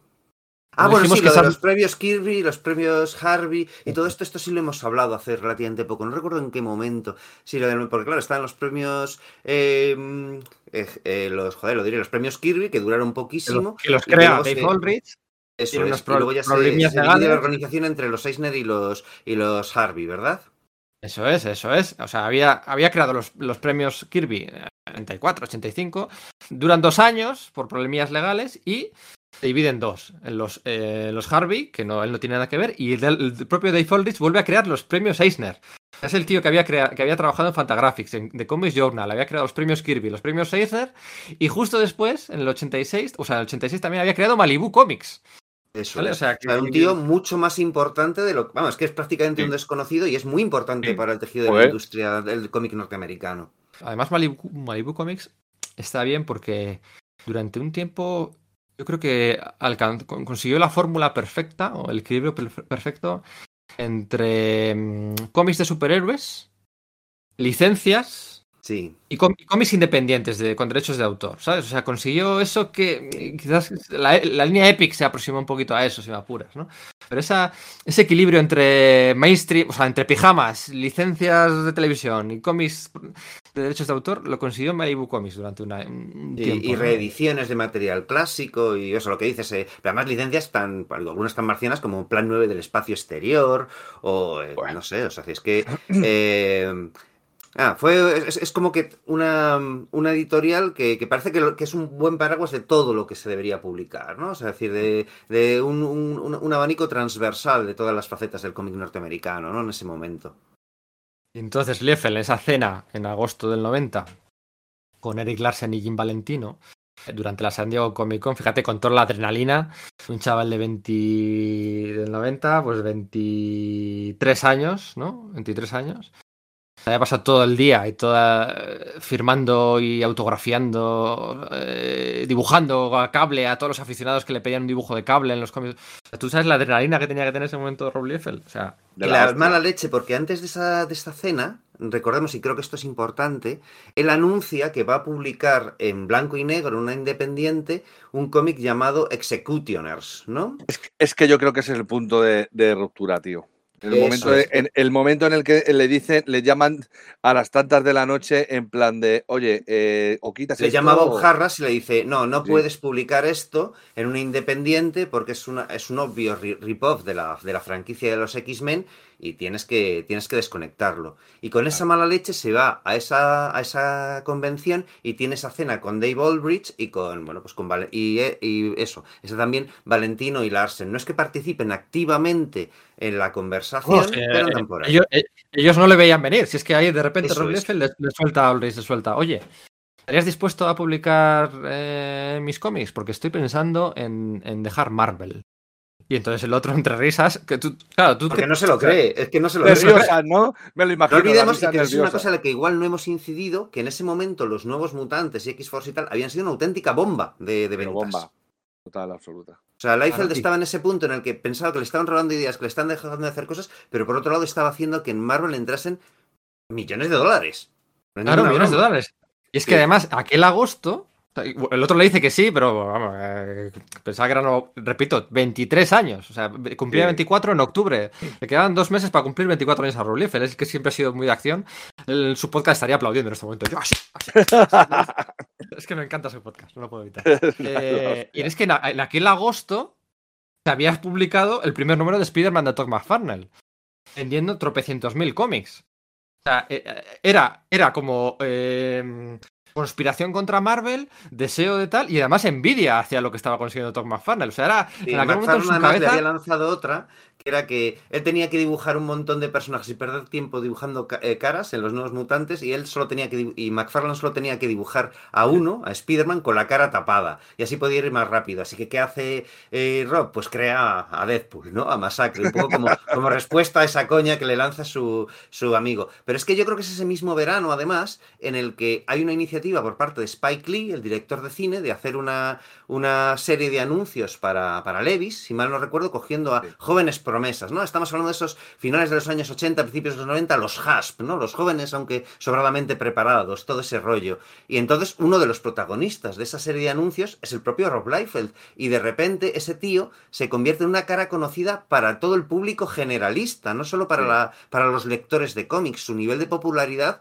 era enorme y estaba haciendo ganar mucho dinero a Marvel. ojo, él también ganaba mucho dinero con eso pero veía que le ponían cortapisas, ¿no? En un momento de una enorme popularidad, embriagado por todo ello, con, es, bueno, con esa juventud, con esos veintipico años y con su, con su propia personalidad, que es muy peculiar, bueno, pues quizás era la tormenta perfecta para que pasase lo que pasó, ¿no? Ojo, está bien lo que has contado. Es un año después. Si, visualizas, si, ah, cerráis los ojos y visualizas el anuncio, salen dibujos de Feroz, de Domino, de Estrella Rota, de Cable en el anuncio. Pero es que él ya los había presentado incluso en ese programa que tenía eh, Stan Lee, de, que en el que entrevistaba a varios autores, salía por ahí también eh, Overlord y, de hecho McFarlane también presenta The Spawn, ¿no? Que lo había creado muchos años antes. y es de coña, porque ellos suponen que están todavía en Marvel y de repente salen dibujos de personajes que no se están publicando y Stan Lee, pues que no se entera de nada, eh, bueno, venga, tal, no sé qué. Yo, me imagino algún editor de Marvel viendo el programa, o sea, agarrándose el, eh, El, corazón en un puño, diciendo, ¿qué está pasando aquí? Hombre, probablemente lo que pensase es que eran personajes que, los autores iban a, ofrecer a Marvel, ni de coña se, plantearía lo que pasaría luego, ¿no? Bueno, no sé yo. Sí, sí, puede, ser, puede ser, puede ser. Aquel programa de Stan Lee, eh, Comics Book Greats, ¿no? O algo sí, así. Eh, em, Stan Lee estaba enfadado con Marvel por aquel entonces, no lo olvidemos. Eh, y todos los invitados que hay en aquel programa eh, no son ninguno, quitando los, y los chicos de Image, no son ninguno gente de Marvel. O sea, empieza a llamar a gente y ninguno es. A Bob Kane. Sí, creo que llama, no sé, si hay alguno de Moebius, eh, tendría que mirarlo, bueno, no sé, o sea, gente tal, pero ninguno es de Marvel. Y, pero el anuncio este sí que es del 91, lo he buscado a la mañana porque quería escuchar la frase exacta para, para, para decirosla. De hecho, voy a meter un corte de voz aquí y así lo puede escuchar todo el mundo. Dynasty Vixen Joan Collins on the next line. I saw that you can make a living out of third day. You'll hear no complaints anymore. And you created X-Force? Mm -hmm. So what is the drawing of? This is the Spike Man. And what's this right here? This is the camera on top of your head that will record the wrongdoings of others. So Rob, have you had any formal art training? No. Just uh, a lot of imagination, I think. Wait so, so I say it and then look down. En el anuncio tenía que llevarse Rob algunas frases preparadas, o sea, algunas frases estudiadas, pero era incapaz de pronunciarlas bien a cámara, ¿no? Entonces a Spike Lee llega un momento en el que dice, bueno, pues que sea una conversación relajada entre él y yo, ¿no? Y le empieza a lanzar preguntas pues para que conteste el otro tranquilo porque era incapaz de pronunciar las frases del guion, ¿no? Rob era incapaz. Y le lanza a Spike Lee, a Liefeld le dice, oye, ¿tienes alguna formación artística? Y Rob Liefeld responde, no. Solo mucha imaginación. O sea, no es en el anuncio. Ningún complejo. No es, glorioso, ¿no os parece una sinceridad? Una sinceridad? Sí, sí, sí, ¿Tienes alguna formación artística? Y le dice, no. Have you had any formal art training? No. Just a lot of imagination, I think. Mucha imaginación. qué, no? mucha, mucha imaginación, sí. Desde luego que sí, para las anatomías te aseguro que tiene una imaginación fastuosa. Ay, tío. Hay que adorarle, hay que quererle, te lo juro. O sea, yo, yo una figura que al principio Esa me cae muy mal ¿verdad? y luego, y luego al final me ha terminado cayendo súper bien, tío. Me cae, no sé, me cae súper bien Ron Liefeld. Bueno, también tiene cosas feas, que tradiciones para con sus amigos. Sí, bueno. veremos ahora en breve, ¿no? Sí, luego cuando se puso a robar, cuando todos tenían los estudios de Image, cada uno funcionaba en- de forma independiente y empezó a robar a, a dibujantes de los otros estudios. Dibujante, sí. No solo eso, sino recursos de Image Central, ¿no? De la, porque él era el presidente en ese momento, eh, la, la puñalada Valentino que es, que es que participa en los guiones de, de Hero Reborn y luego le quita de en medio y no le reconoce utilizando varias de sus ideas. Bueno, pues. Otra cosa la- importante respecto a Liefeld es que para esos Executioners él iba a fundar un sello llamado Image Comics con ese símbolo que es la, la I, ¿no? Eh, lo, lo tenía preparado para Executioners, lo que pasa es que lo tiene que meter en un cajón por esta, por esta llamada que le lanza Bob Harras diciendo, oye, es que si sigues adelante con esto, eh, Marvel te va a denunciar, ¿no? Así que lo guarda en un pero cajón. insisto, pero espera, o sea, insisto, eso, eso es del año de cuando crea ya X-Force. O sea, eso es del año siguiente. Sí, o sí, sea, sí, sí, es el- el- perdona, sí. Te, estás liando de verano. Me ¿eh? estoy volviendo el verano, adelantar, el- perdona. El- tú dices el verano del 90, el verano del 90 debuta eh, Spider-Man de Todd McFarlane. Y en verano sí, sí, del sí. 91, porque es que el anuncio ese de Execution- Executioners era del creador del hit del verano, X-Force, llega de Executioners, mutantes rebeldes del futuro, El futuro. tío, viajan a destruir el pasado. O sea, mutantes rebeldes del futuro viajan a destruir el pasado. No te pierdas esta ex citante, la X en mayúscula. Claro, tío. Nueva, mini- nueva miniserie muy pronto en Image Comics. Y eh, las pintas de esa gente, eh, la gente busque el- el- la imagen en internet, Es eran increíble. Cable, Lobezno, eh, Dominó y Pícara. O sea, o sea, y claro, ahí es donde se enfada Bujarras, en ese 99. Oye, no puedes hacer, o sea, mutantes del futuro, X-Force, eh, ¿te quieres ir? Sí, Eh, es Estoy viendo que más eh, anuncios del Comics Buyer's Guide de- del 91. Tienes razón, no paro de adelantarme, perdón. Me engorilo, me engorilo. Eso es. Eso es, Ujú. eso es. Y entonces esa fue la gota que colmó el, el vaso. Esa, esa, esa. Tampoco puedes usar esto, porque Bob Harras hasta entonces le había dado mucha manga ancha, había puesto a Fabián Icieza, que quieras que no, pues estaba empezando. Era un hombre de la casa, pero de la casa administrativa, no de la casa creativa, ¿no? Eh, y, aquí es donde se enfada, ¿no? O sea, eh, es la primera vez que aparece el logo de Image Comics, el, el- el- el- que por cierto, años después, no sé si sabéis dónde está eh, basado este logo de Image, esta idea de Image Comics. Era Sí, en un ¿en qué era? anuncio, ¿no? Que había visto Sí, de una en cosa que había Image- visto, exactamente. ¿no? Image Everything, un- sí, sí, sí, sí, sí, sí. En, en un anuncio, en un anuncio de qué y de quién. Ah, no lo sé. Espera. Lo voy a Es buscar lo, y lo he visto hace lo poco, pongo tío. Lo he visto hace poco también. Lo voy a poner el corte aquí. Es un anuncio de Andrea Gassi Eso, eso es. Anda. Sí, sí, sí, sí, sí. de cámaras Canon. Sí. Y salía Andrea Gassi con su pelazo noventero. Sí. Es que los, los personajes de cómics reflejaban la realidad. Con su pelazo noventero, el tenista Andrea Gassi, durante todo el anuncio, y al final se bajaba las gafas de sol súper chuloputas ahí. eh, O sea, o sea, se bajaba las gafas de sol, miraba a cámara con chulo que era él y decía: Image is everything. What is the image of a rebel? These are the images of a rebel. Canon's revolutionary new autofocus EOS Rebel. So easy to use, you can stop taking snapshots and start taking photographs. Image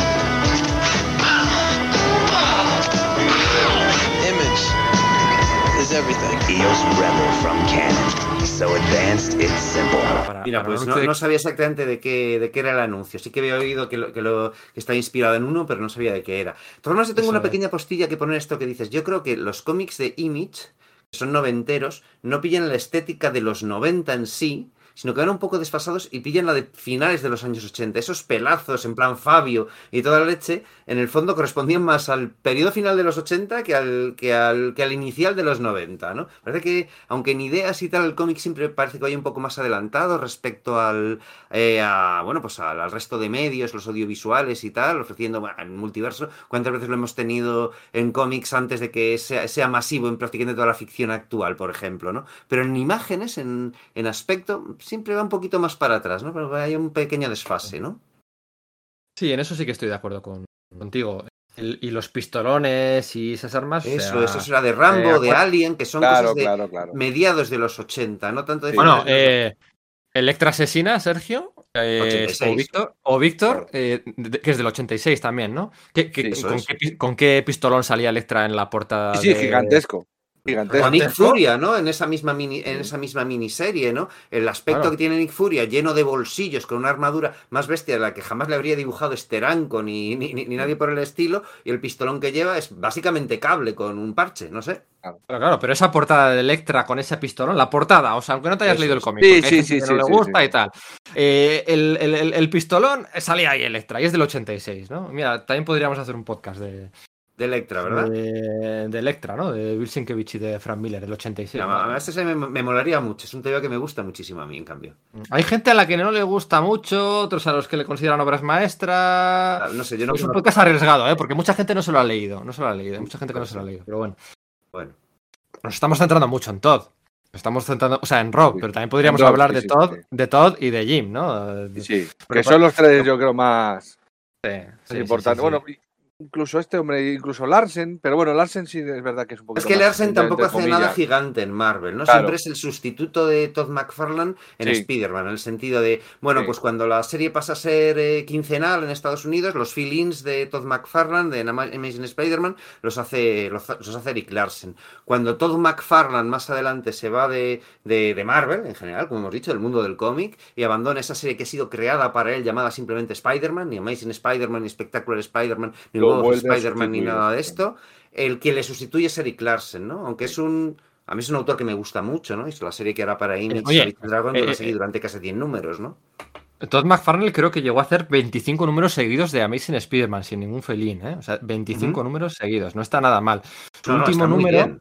Está muy bien, está muy bien. Su último número es el 328, que es un cross- en el crossover de Actos de Venganza que decíamos, que seguramente os, os sonará la portada esa de Spider-Man golpeando al Hulk gris.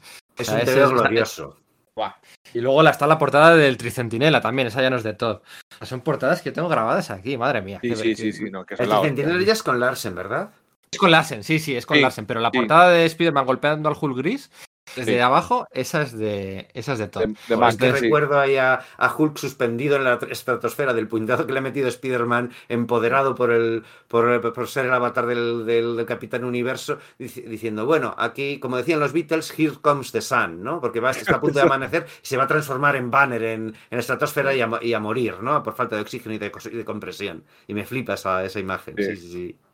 Pero bueno, pues no se lleva muy bien con David Michelini y, y- y aunque hay un documental suyo muy interesante de hace unos años, de Devil You Know, el, el diablo que conoces, eh, en el que... en el El que- mal conocido, ¿no? Sería la traducción. Mal conocido, por, sí. por, eh, por contexto español, ¿no? Eso es. Ahí, eh, que salían con varias entrevistas a editores de la época, creo que salía Jim Salicourt, creo que era Jim Salicourt el que decía, no Todd, ¿eh? era Jim Salicourt, pero bueno, era un documental un poco organizado por Todd, en el que decía que cobraba un millón de dólares al año. De la época.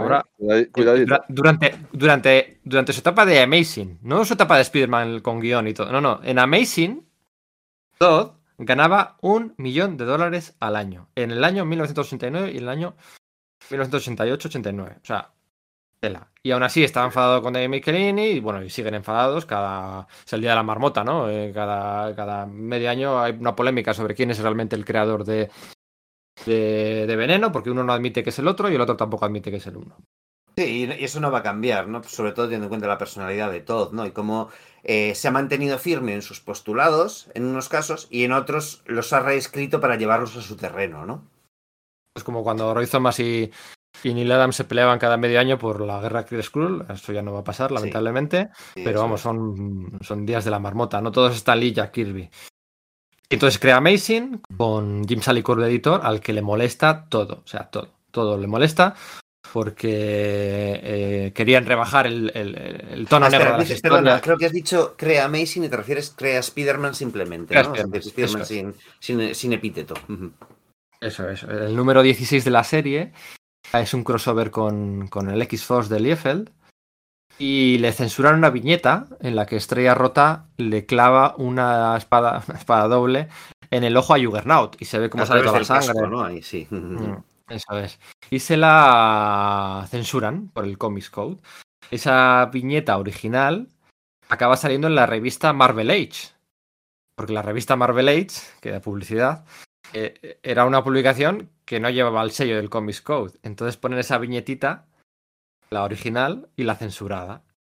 Y bueno, pues Todd quería incluir más violencia, no le dejaban. eh, De nuevo enfados con Tom DeFalco. Decía que Se le editaban mucho los textos porque se decía que su calidad literaria no, no era gran cosa y que cometía incluso Oh, que- algunos errores. Es que vamos a ver, es que los primeros, ya los últimos eran me- medianamente legibles, pero los primeros números a nivel ya de, de- redacción, ¿eh? No es Eso, una cuestión es- siquiera de, de calidad de, de construcción de tramas, es que a nivel de redacción de los diálogos era realmente chungo. Pues eh, a pesar de eso estaba siendo editado, así que imagínate cómo serían los originales, ¿no? No, madre madre Dios. Sí, sí, bueno, realmente lo que le molestaba era que, mm, que Jim Salicourt eh, publicara en la sección de correo cartas a favor, pero también cartas en contra. Ya, O sea, eso le, le, le, le, le, le- le calentaba la cabeza, le ponía como un mono. le abría las carnes. Claro, claro, claro. Decía, Pero ¿cómo puedes? O sea, ¿cómo? es que es que es- vaya historia esta de Image. Madre mía, eso le molestaba mogollón. Pidió que le cambiara el editor, no se lo cambiaron, bueno, pues eso. Y entonces, eh, pues se pira para hacer una empresa de cromos de la NHL, de tal, no sé qué, sus ideas de juguetes, sus ideas de jugar al béisbol, y para forrarse. Básicamente para forrarse. No sé cuántos números hizo de Spider-Man al final, 20, 20 y pocos, ¿no? Sí, sí, muy poquito. llegó a sí. tantos. Sí, porque aquí en España creo que fueron 12, no, 10. Vale, no. sí que iban en ese formato Números doble, dobles. otoñal de, Sí. que sacó Forum, ¿no? Sí, sí, sí, sí, sí. Y creo que, creo que me parece recordar que el primero de Larsen era como el 13, el 14, o sea que sí, debe ser algo así, unos 22, 24, debe ser, sí. También te digo que su salida no fue traumática, ¿eh? Bueno, sí, porque directamente se largó y punto, no, no hizo nada. Pero más. ¿Traumática en qué sentido? ¿A qué te refieres? Pues que bueno, pues que se piró y pues vale, o sea, se siguió publicando Spider-Man sin él, los cómics siguieron siendo igual de malos sin él. Eh, aquel verano del 91, o sea, aquel verano, o sea, aquel, sí, verano del 91, o no sé cuándo sería, eh, estaban lanzando X-Men, estaban lanzando X-Force, Jim Starlin y Jos Pérez acababan de volver al guantelete, Barry Windsor Smith estaba firmando Arma X. había- para, Marvel, quieres decir, Claro. ¿no? Para Marvel, Había- sí, sí, para Marvel, sí, sí, sí, para Marvel, para Marvel. Y que había mucho ruido de fondo. O sea, si- ah, se ha ido eh, McFarlane. Ah, va- vale. Uy, espera, que viene todo esto. Espérate, Eso que, es. que hay que Es hablar una cosa de que esto, también le preocupaba a McFarlane. Ese es uno de los motivos por los que toma luego las decisiones que toma, o se- ese rollo de. Claro, se da cuenta de que a pesar de todo, a pesar de su nivel de estrellato, etcétera, en Marvel el, foco de la editorial y de, la mayoría de los lectores está puesto en los personajes, no en los creadores, por mucho que se les reconozca a diario. Siempre son estrellas de un día. Siempre son sustituibles. Y eso es algo lo que, que a él le, atormenta de algún modo, le- o le enfada un montón. Y, es parte de, de la política que, o de las ideas que por las que más adelante, muy poco más adelante, empezará a materializar esta idea de image. Claro, es que es eso, ¿no? En aquel momento John Byrne volviendo a Hulk. Tú dices, eh, Arma X de Barry Windsor Smith o, o- o el propio X-Force de Rob Liefeld y Nicieza, ¿no? Tú dices, pues joder, me he ido y nadie se ha dado cuenta porque están todos en mega on fire. Decía, yo- decía George Pérez que un niño de 12 años le decía, en- le dijo en una convención de cómics que si seguía así de bien, que podría ser igual de bueno que Todd McFarlane, ¿no? Porque, porque, claro, como ese niño nunca había visto a George Pérez en Marvel, Claro, claro. y- claro. Y de repente le veía, claro, pues claro, es que. Joder. Y lo peta. Y, y- y- y X-Force vende más que Spider-Man, porque vende. Spider-Man no recuerdo cuánto vendió. Ay, lo, lo vi hace. Era como dos y medio, X-Force 5 y X-Men 8,1 o 8,2 millones. Pues sí, algo así. el- Claro, que había que ver también el precio de portada, porque es que, es, es que estamos hablando Sí, de, una- es, de un creo que, el- que las pastizal. cifras son, las- son las que dice Víctor. Eran como 2,5 millones el número 1 de Spider-Man, X-Force el doble, y luego está el récord absoluto del X-Men número 1 de, de Jim Lee y Chris Claremont, ¿no? Que fueron esos, esos 8 millones de, eh, de, de unidades vendidas, perdón, no de dólares. Y tenían sus portadas alternativas, tampoco eran muy originales las de Spider-Man, una que si era las redes en croma, las redes en oro, las redes en no sé qué, pero era básicamente la misma la misma imagen, que si con bolsa, que si con no sé qué. Pero la de X-Men y X eh, ya tuvo varias portadas alternativas, eso también ayudó. De hecho, Tom de, Tom DeFalco, cuando vende X-Force, vende esos 5 millones, Tom DeFalco y la, la gente de Marvel ponen ponen los mejores historiadores a. ¿Cómo se llamaba el historiador aquel que. ¿Cómo se llamaba el tío aquel que luego escribió varios libros de Marvel? Mm, ¿A cuál te refieres? Perdona. Peter Ah, Sanderson, Peter Sanderson. Eso, Peter Sanderson. Sí, que, Peter que había hecho, sí, además libros dentro de la propia Marvel de, Sí. de personajes, etcétera, ¿verdad? Y bueno, y algunas historias también había escrito. Los, los backups de Atlantis Ataca, en los que se cuenta la historia de Seth y de la corona de la serpiente. Lo... Eran suyos, no recordaba, fíjate. O sea, debía Sí. trabajar en bastante colaboración con, con Greenwald y, con, y en el Official Handbook of the Marvel Universe. Eso es. Pues le, le mandan buscar cuál es el cómic más vendido de la historia. Claro, porque tú no puedes decir que tu cómic X-Force es el más vendido de la historia si no sabes cuál es el más vendido de la historia. No se sabía, no había registro. Y se puso a buscarlo y resultaba que era un cómic. ¿Sabéis de quién? Ni idea. Pues claro ¿De que sí, del Capitán Marvel de Shazam durante la Golden Age. Oh, Eso es. ¡Ostras! Había vendido Hasta más que- que... Action Comics, más que Superman, más que Batman durante la Golden Age, el Capitán Marvel de Shazam. Fue un auténtico Ahí- éxito súper rotundo. Es del Capitán Marvel de Fawcett Comics en los 40 con dos millones y medio de copias vendidas. Eh, para que os hagáis, una idea de lo, de lo popular que fue en su momento, ¿no? Ahora es. no consiguen traquear bien eso, pero, pero bueno, o sea, evidentemente ya es otra generación muy distinta de lectores y queda muy poco pozo de aquello. Pero el récord estaba ahí y lo superaron, lo superaron. Y, y vamos, que lo habían superado incluso con el Spider-Man de McFarlane y con el, y con el X-Force de, de, de Liefeld, ¿no? En realidad. Eso es. Bueno, y del, del sobrino de Stan Lee que me comentáis. de Jim, quieres decir, ¿no? sí, esto que, esto que has dicho, yo conozco gente que lo cree, ¿vale? O sea, decir, que pensaban que, que, que era el hijo o el sobrino de, de Stan Lee y Jim Lee, ¿eh? O sea, decir, en serio. O sea, que gente que me ha venido con, con eso que, que no te deja de sorprender, ¿no? Supongo que, bueno, pues, si no, pues puede haber una lógica eh, eh, confusión, ¿no? Pero no me deja de llamar la atención, ¿no?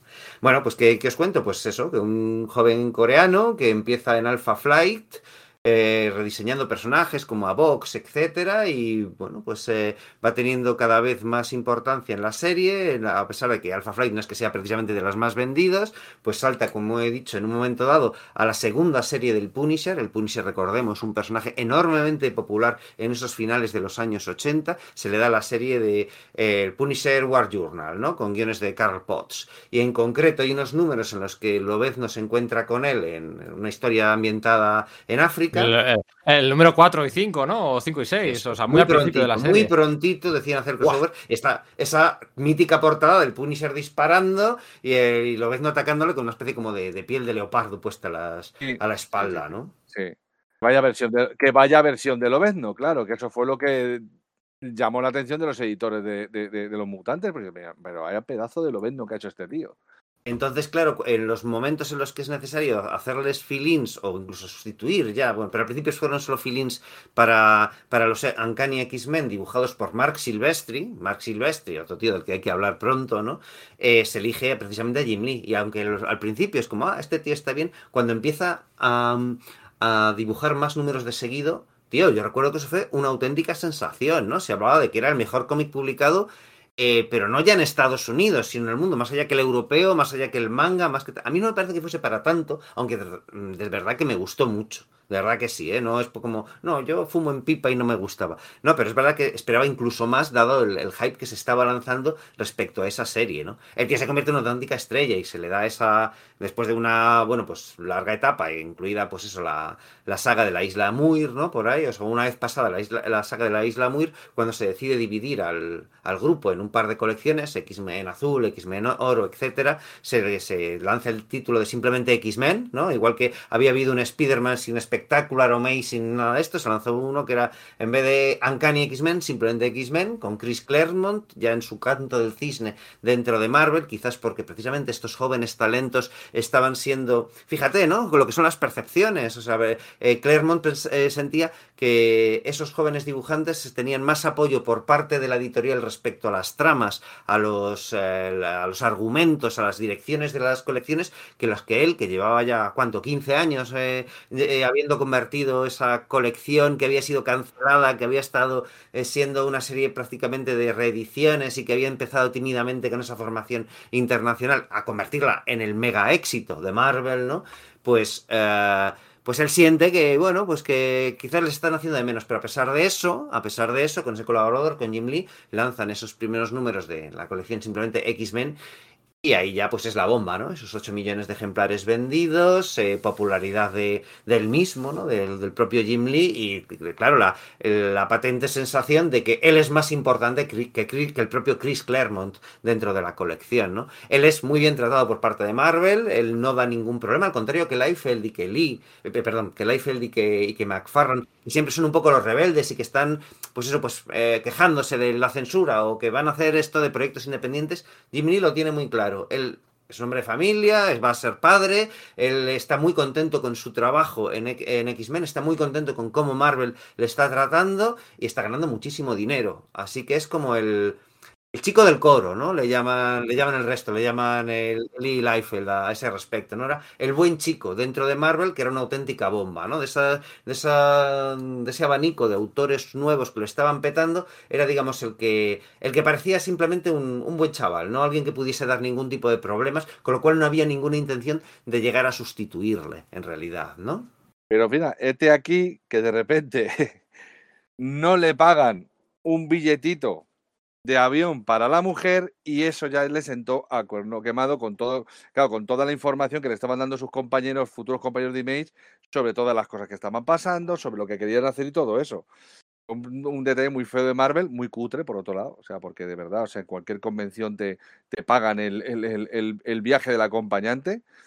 ¿Sabes? Y, y, jolín, yo creo que eso fue un detalle. Es que a lo mejor eso cambió a partir de ese punto, ¿no? A lo mejor esa era la, la práctica normal, ¿no? o que, que, otras de las quejas que se hacían, claro, o sea, es que hay cosas que parece que sean simplemente detalles respecto a las reivindicaciones que hacen estos autores para firmar Image, ¿no? Todd McFarlane se quejaba de que él hacía un dibujo de Spider-Man ese dibujo se cogían, hacían una línea de camisetas y no es ya que él no viese un duro porque sus royalties no incluían el tema del merchandise, sino que es que ni siquiera tenían la, la decencia de regalarle una de las camisetas. Exacto. Él decía, no, es que eh, a mi padre cuando se jubiló en la empresa le dieron un reloj. ¿Dónde está mi puto reloj? ¿Dónde está sí, mi puto sí, reloj? Decía el tío, ¿no? Eso, la placa, Claro, la decía. placa y el reloj. ¿Dónde está mi placa y dónde está mi reloj? Decía que, le, que, que solía decir. De hecho, lo dijo en la reunión que luego tuvo con, con Stewart fue, fue con, Con Terry Stewart, ¿no? en teoría Stewart, sí. de- Bueno, es que sobre esa reunión hay mogollón de Pues, leyendas. Ahora entraremos a desgranar ¿no? lo que quizás sea probable, lo que no. Pero efectivamente, pues Jim Lee tenía una carrera meteórica más que ninguno de los otros, porque era el que más vendía, era el que no daba problemas en Marvel. Eh, claro, Marvel, Marvel le tenía auténticamente en palmitas, pero claro, Sí. comete un error, ¿no? Y ese error se comete al mismo tiempo que, que pasan varias cosas, aunque no sé si me estoy adelantando de nuevo, ¿no? Porque yo creo que es ya para entonces cuando sucede esto de Executioners, ¿no? Estamos hablando Sí. del verano del 91. Y ya en el momento que han sacado X-Force eh, Liefeld y este saca, saca, eh, saca también eh, X-Men, es cuando, cuando me parece que aparece el, el anuncio. No, a ver, lo de Jim Lee, que era buena gente y que no daba problemas, es cierto. O sea, eh, no tenía esa personalidad altiva o que pudieran tener los otros. También, pues tenía más éxito, supongo que tendría más paz mental. Pero es que hay una anécdota que se cuenta muchas veces, se cuenta poco para lo que debería contarse, y es que cuando, cuando acaba yéndose Chris Claremont, que, que se va, y lo hemos hecho alguna vez, no olvidemos que había mucha gente por aquel entonces que pedía que se fuera Chris Claremont durante los dos, tres últimos años de Uncanny X-Men. O sea, ahora lo hemos endiosado, se le ha endiosado después, pues porque lo que vino después, pues tampoco tal, ¿no? Pero eh, por aquel entonces se pedía que se fuera Chris Claremont, porque el, el de personajes después de lo de cruzar el lugar peligroso y demás no gustaba. Esa etapa final de cada uno, eh, que si Coloso por aquí, que si el otro con la amnesia, que si Caos en Genosa, que si Mariposa Mental con tal. Todo eso no gustó. En los dos últimos años no gustaron y se pedía que se fuera. Y cuando, cuando hacen la primera reunión, después de la salida de Chris Claremont, eh, ya es con John Byrne. Porque John Byrne, en, en cuanto se va Chris Claremont, John Byrne, esto, esto cuando estuvo Fabián Icieza en, en Madrid hace unos años, lo contaba y lo, lo- le, le imitaba muy bien. John Byrne Estuvimos allí los tres, ¿no? En esa, Sí, sí. conferencia que presentaste, ¿verdad, Pedro? Sí, sí, sí. John Vine aporreaba la puerta pidiendo que le dejaran volver. O sea, John Vine, en cuanto se va Chris Claremont, John Vine pide volver a X-Men. O sea, decía, ¿cómo que se ha ido Claremont? Pues ahora voy a yo a hacerlo mejor. Y aporreó la puerta directamente para que le. Y claro, ahí también había cierta necesidad, bueno, pues un poco del branding y le dejan volver. Y la primera reunión creativa que estaban ahí, pues eso, el Portasio, Bob Harras, Jim Lee, John Vine, eh, eh, Art Ebert, que es el que Art Ebert dibuja el primer número. Ahora es un comicator, pero Art Ebert es el que dibuja el primer número post Jim Lee. Que no, se- que no se nos Eso es. olvide, ¿eh? Y se nota, Sí. se nota. Sí, sí, sí. sí. Se nota, pero al que, al que le cae el marrón, al que le cae el marrón de dibujar la serie después de Jim Lee es Art Ebert, ¿eh? Sí. ¿Vale? Está por allí, pues todo, todo Dios, ¿no? Está por allí. Sí, también dibuja el primer número de la serie eh, propia de cable, quiero recordar, ¿no? Sí, sí, sí, sí. Y cositas de alcohol y paloma y eh, muchas cosas. La carrera de Ebert eh, es muy interesante, aunque sea un comicator. O un socio o un colaborador del comicator. Llámalo como quieras, que aquí, bueno, en fin. Eh, y en esa reunión creativa, Jim Lee dice: Yo voy a traer de vuelta ah, para X-Men, voy a traer de vuelta al, al- al traje eh, de Lobezno, al traje amarillo y negro. Al que es bueno, al verdadero traje de Lobezno. No esa mierda de traje marrón y naranja que no le gusta a nadie. La primera saga de X-Men de Claremont, los tres primeros números de X-Men, con- antes de que se vaya Claremont, eh, X-Men Lleva el marrón y naranja. Lleva el, Lleva el marrón y y naranja. Sí. Acordaros, ¿eh? Y es en la Sí, y- y siguiente. Todd McFarlane, en, en su título de simplemente Spider-Man, había sacado a Lobezno retomando ese traje amarillo y azul. Cierto, eso es. Porque se le rompía durante la acción y o algo así era, ¿no? Me Eso parece, es, y- sí, y, sí, tenía sí, que eh, cambiárselo. En la caza del, del Wendigo se le, se le rompe se le rompe el traje, entonces tiene que tirar del viejo. Y entonces ahí Jim Lee lo dice, pues eso, pues como pues, con, con su candidez o con su ilusión, ¿no? El verdadero y único traje, ¿no? El, mar- el Eh, claro. marrón y el naranja no le gusta a nadie. Y todos los que están allí. Contexto, todos- Jim Lee admiraba a John Byrne sobremanera. Claro. Sí, sí. De hecho, John Byrne ya había vuelto antes para dibujar. Hay un número. Hay un número exacto que hace Después. unas cuantas páginas, sí. Eso es, después del proyecto Exterminio, después de estos hacen números del proyecto Exterminio, Que se hacen Eh, varias, eh, varias páginas cada autor, ¿verdad? Sí. Eso es, que, que es uno de estos de mashup de, de- que- llaman a mucha gente para hacer páginas. de- este- está dibujado por 10 personas, ¿no? Y John Byrne dibuja unas de esas páginas. Ese número con, con cable, con los X-Men y tal. Y entonces cuando dice lo del verdadero traje, no esa mierda del narrón y marranja, todos los que están allí del staff editorial y todo, empiezan a aplaudir ahí, bravo, bravo, bravo, bravo. Y nadie se da cuenta que, que, Que Byrne es el. Claro, ese traje lo había creado John Byrne. claro, Sí. tío. Es que es el diseño de él. Y Como- entonces a, a John sí, yo creo que se dio cuenta. Uy, ¿dónde me he metido? Uy, el paso del tiempo. Uy, las nuevas generaciones que no se acuerdan de nada. Uy, yo ya sobro aquí. ¿Sabes? Claro, es que es eso. Lee decía admirar mucho a John Byrne y sin embargo no se había dado cuenta de ese detalle que era como muy patente, ¿no? Que había sido Byrne Sí. quien había cambiado el, el traje de, de Lobezno, ¿no? Entonces yo me lo imagino todos allí aplaudiendo. Bravo, bravo, bravo, el verdadero traje. Y el otro ahí diciendo, guau, yo sobro. Bueno, él, yo creo que se impuso en esa reunión y miró muy fielmente a Jim Lee y le debió decir algo así como de, eh, yo he creado ese traje, ¿no? Yo creo que Jim Lee no sabía dónde meterse en ese momento. El resto y los aplausos eh, eh, cesaron, ¿no? Yo tengo esa, No. esa, esa idea que, que igual es, es un- una fantasía que me he hecho yo, ¿eh? No sé yo, no sé yo, no sé yo, no sé. En fin. El caso es que lo que contabais, ¿no? Del que no le compraron la, la el viaje de avión, el ticket de avión eh, a la mujer de Jimmy Lee. Pero ¿sabíais para qué era ese viaje? Era Para una la subasta, subasta. esta de Sotheby, donde es- realmente se forja Image Comics. Me refiero, es que me da la sensación, y no estoy es. seguro de lo que digo, que es que ahí es donde se produce verdaderamente la tormenta perfecta, ¿no? Porque es una mientras subasta. tanto, Lee El y- El 19 de diciembre, a una semana de Navidad, a una semana de Navidad, Marvel, con la burbuja que decíamos antes de las páginas, el precio de página que subía, organiza una subasta de, mm, de páginas originales para que se ponieran a la venta, ¿no? De las páginas de Spider-Man, páginas de X-Force, páginas de X-Men, de todo, de todo, de todo, de todo, de Maggie de no sé qué. Entonces lo que hacen es, intentan, convocan allí a todas las estrellas para darle más pompa, ¿no? Más ceremoniosidad para a- captar a la esta atención de los medios, eso es. Consiguen convencer a Todd McFarnell para que vaya también. O sea, Todd McFarnell que decíamos que llevaba medio año, ocho meses sin colaborar en Marvel. Esto es diciembre, justo Navidad. Y le llaman a Todd McFarnell.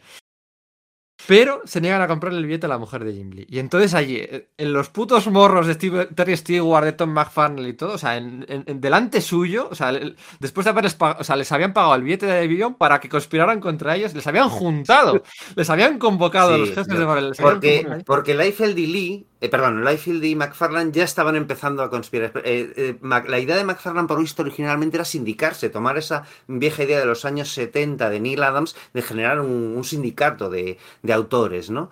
Y poco a poco, hablando con, con Liefeld, pues empieza a evolucionar la idea de y si lo que hacemos es montar nuestra propia compañía, ah, ¿con quién podemos hablar? Hablan, claro, por supuesto, Liefeld dice, bueno, tendríamos que contar con, con Valentino, y dice McFarlane, pero bueno, Valentino, Valentino no es nadie, Valentino no, no, no, no, además es que tampoco es que me lleve bien con él, nada por el estilo, dice Liefeld, ya, pero esto es un sindicato, lo que estás planteando, así que debería incluir a todo el mundo, ¿no? Larsen, la- Eric Larsen también se apunta a la, la jugada, pero claro, tienen un par de problemas, que es como, jo, es que en el fondo casi todos somos o casi don nadies, como eran, bueno, pues eso, Larsen y, y Valentino, o gente que en el fondo ya está, ya hemos caído en desgracia a los ojos de Marvel. Esto no va a tener la conmoción que, que es necesario. Necesitamos conseguir a Jim Lee. Conseguir a Jim Lee va a ser lo que realmente sea un golpe sobre la mesa y que nos tomen en serio, porque no es alguien que, esté, que, que sea famoso por sus, por sus rabietas. Si ese tío, que es un tío enormemente conciliador, también se va, demostrará que, que lo que decimos es legítimo. Entonces, claro, precisamente coincide que es el único momento en el que Jim Lee se enfada con Marvel porque no le han pagado el billete de, avión a su mujer. Entonces, cuando se lo proponen, Jim Lee, que es un tío que no toma decisiones de forma eh, impulsiva, se lo plantea durante unos momentos y hace unos cálculos. Dice, bueno, vamos a ver, yo para lo, con lo que estoy ganando, con el porcentaje, con lo que me paga por página Marvel, los royalties que gano y tal, eh, gano tanto. Si hiciese mi propio TVO eh, llevándome un porcentaje mayor y además la propiedad intelectual, gana- cu- eh, gana- eh, ¿cuántos TVOs tendría que vender para ganar lo mismo? Dice, coño, en el fondo no son tantísimos. Pues, pues acepto. Acepto. Y es Pero ¿no os parece que fascinante? descabala todo, ¿no? Ujú. ¿No os parece fascinante que los que les habían convocado allí físicamente eran los... Porque tú dices, bueno, era diciembre, o sea, ya las, la- hasta el verano siguiente no iba a haber convenciones, no iban a poder coincidir, o sea, es que les convocan allí, Claro. hasta Todd McFarlane les convoca Marvel allí para... Es, la sea, tormenta perfecta. Y se da ese Sur- episodio a la- de, de no comprar el, el billete de avión. Es que es como eh, todo llevaba a que eso sucediese, ¿no? Claro, es que ni tormenta perfecta, es un vórtice directamente, tío. Es Sí. como una cosa ahí que era todo en plan de o sale esto o se destruye el mundo. O sea, era, era algo así, vamos. Y Sí, al día sí, sí, sí. siguiente, Liefeld y Lee acuden a las oficinas de... No, pasa, pasa otra cosa esa misma noche. Y es que eh, Mark Silvestri, que en ese momento estaba ya bastante cansado del mundo del cómic, dice, bueno, yo es que ya he llegado un poco a la cúspide de lo que quería hacer. He dibujado X-Men para Claremont, he hecho esta etapa del Obezno con Larry Hama y tal, y estaba un poco desencantado, pero a pesar de eso, había acudido, por otro lado, independientemente, a una, a una de estas reuniones creativas de la oficina de, de los muta- de la oficina mutante, ¿no? Para ofrecer nuevas líneas de acción. Entonces él propone en Marvel, durante ese día, durante ese día de la, de la subasta, propone un título llamado Cyberforce, en el cual dice, bueno, pues son mutantes, pero están aumentados eh, de forma biónica, ¿no? Y se lo rechazan. Entonces, casualmente, eh, bueno, eh, McFarlane incluso ha puesto en, duda que fuese casualmente como diciendo, no, esto lo hice a propósito.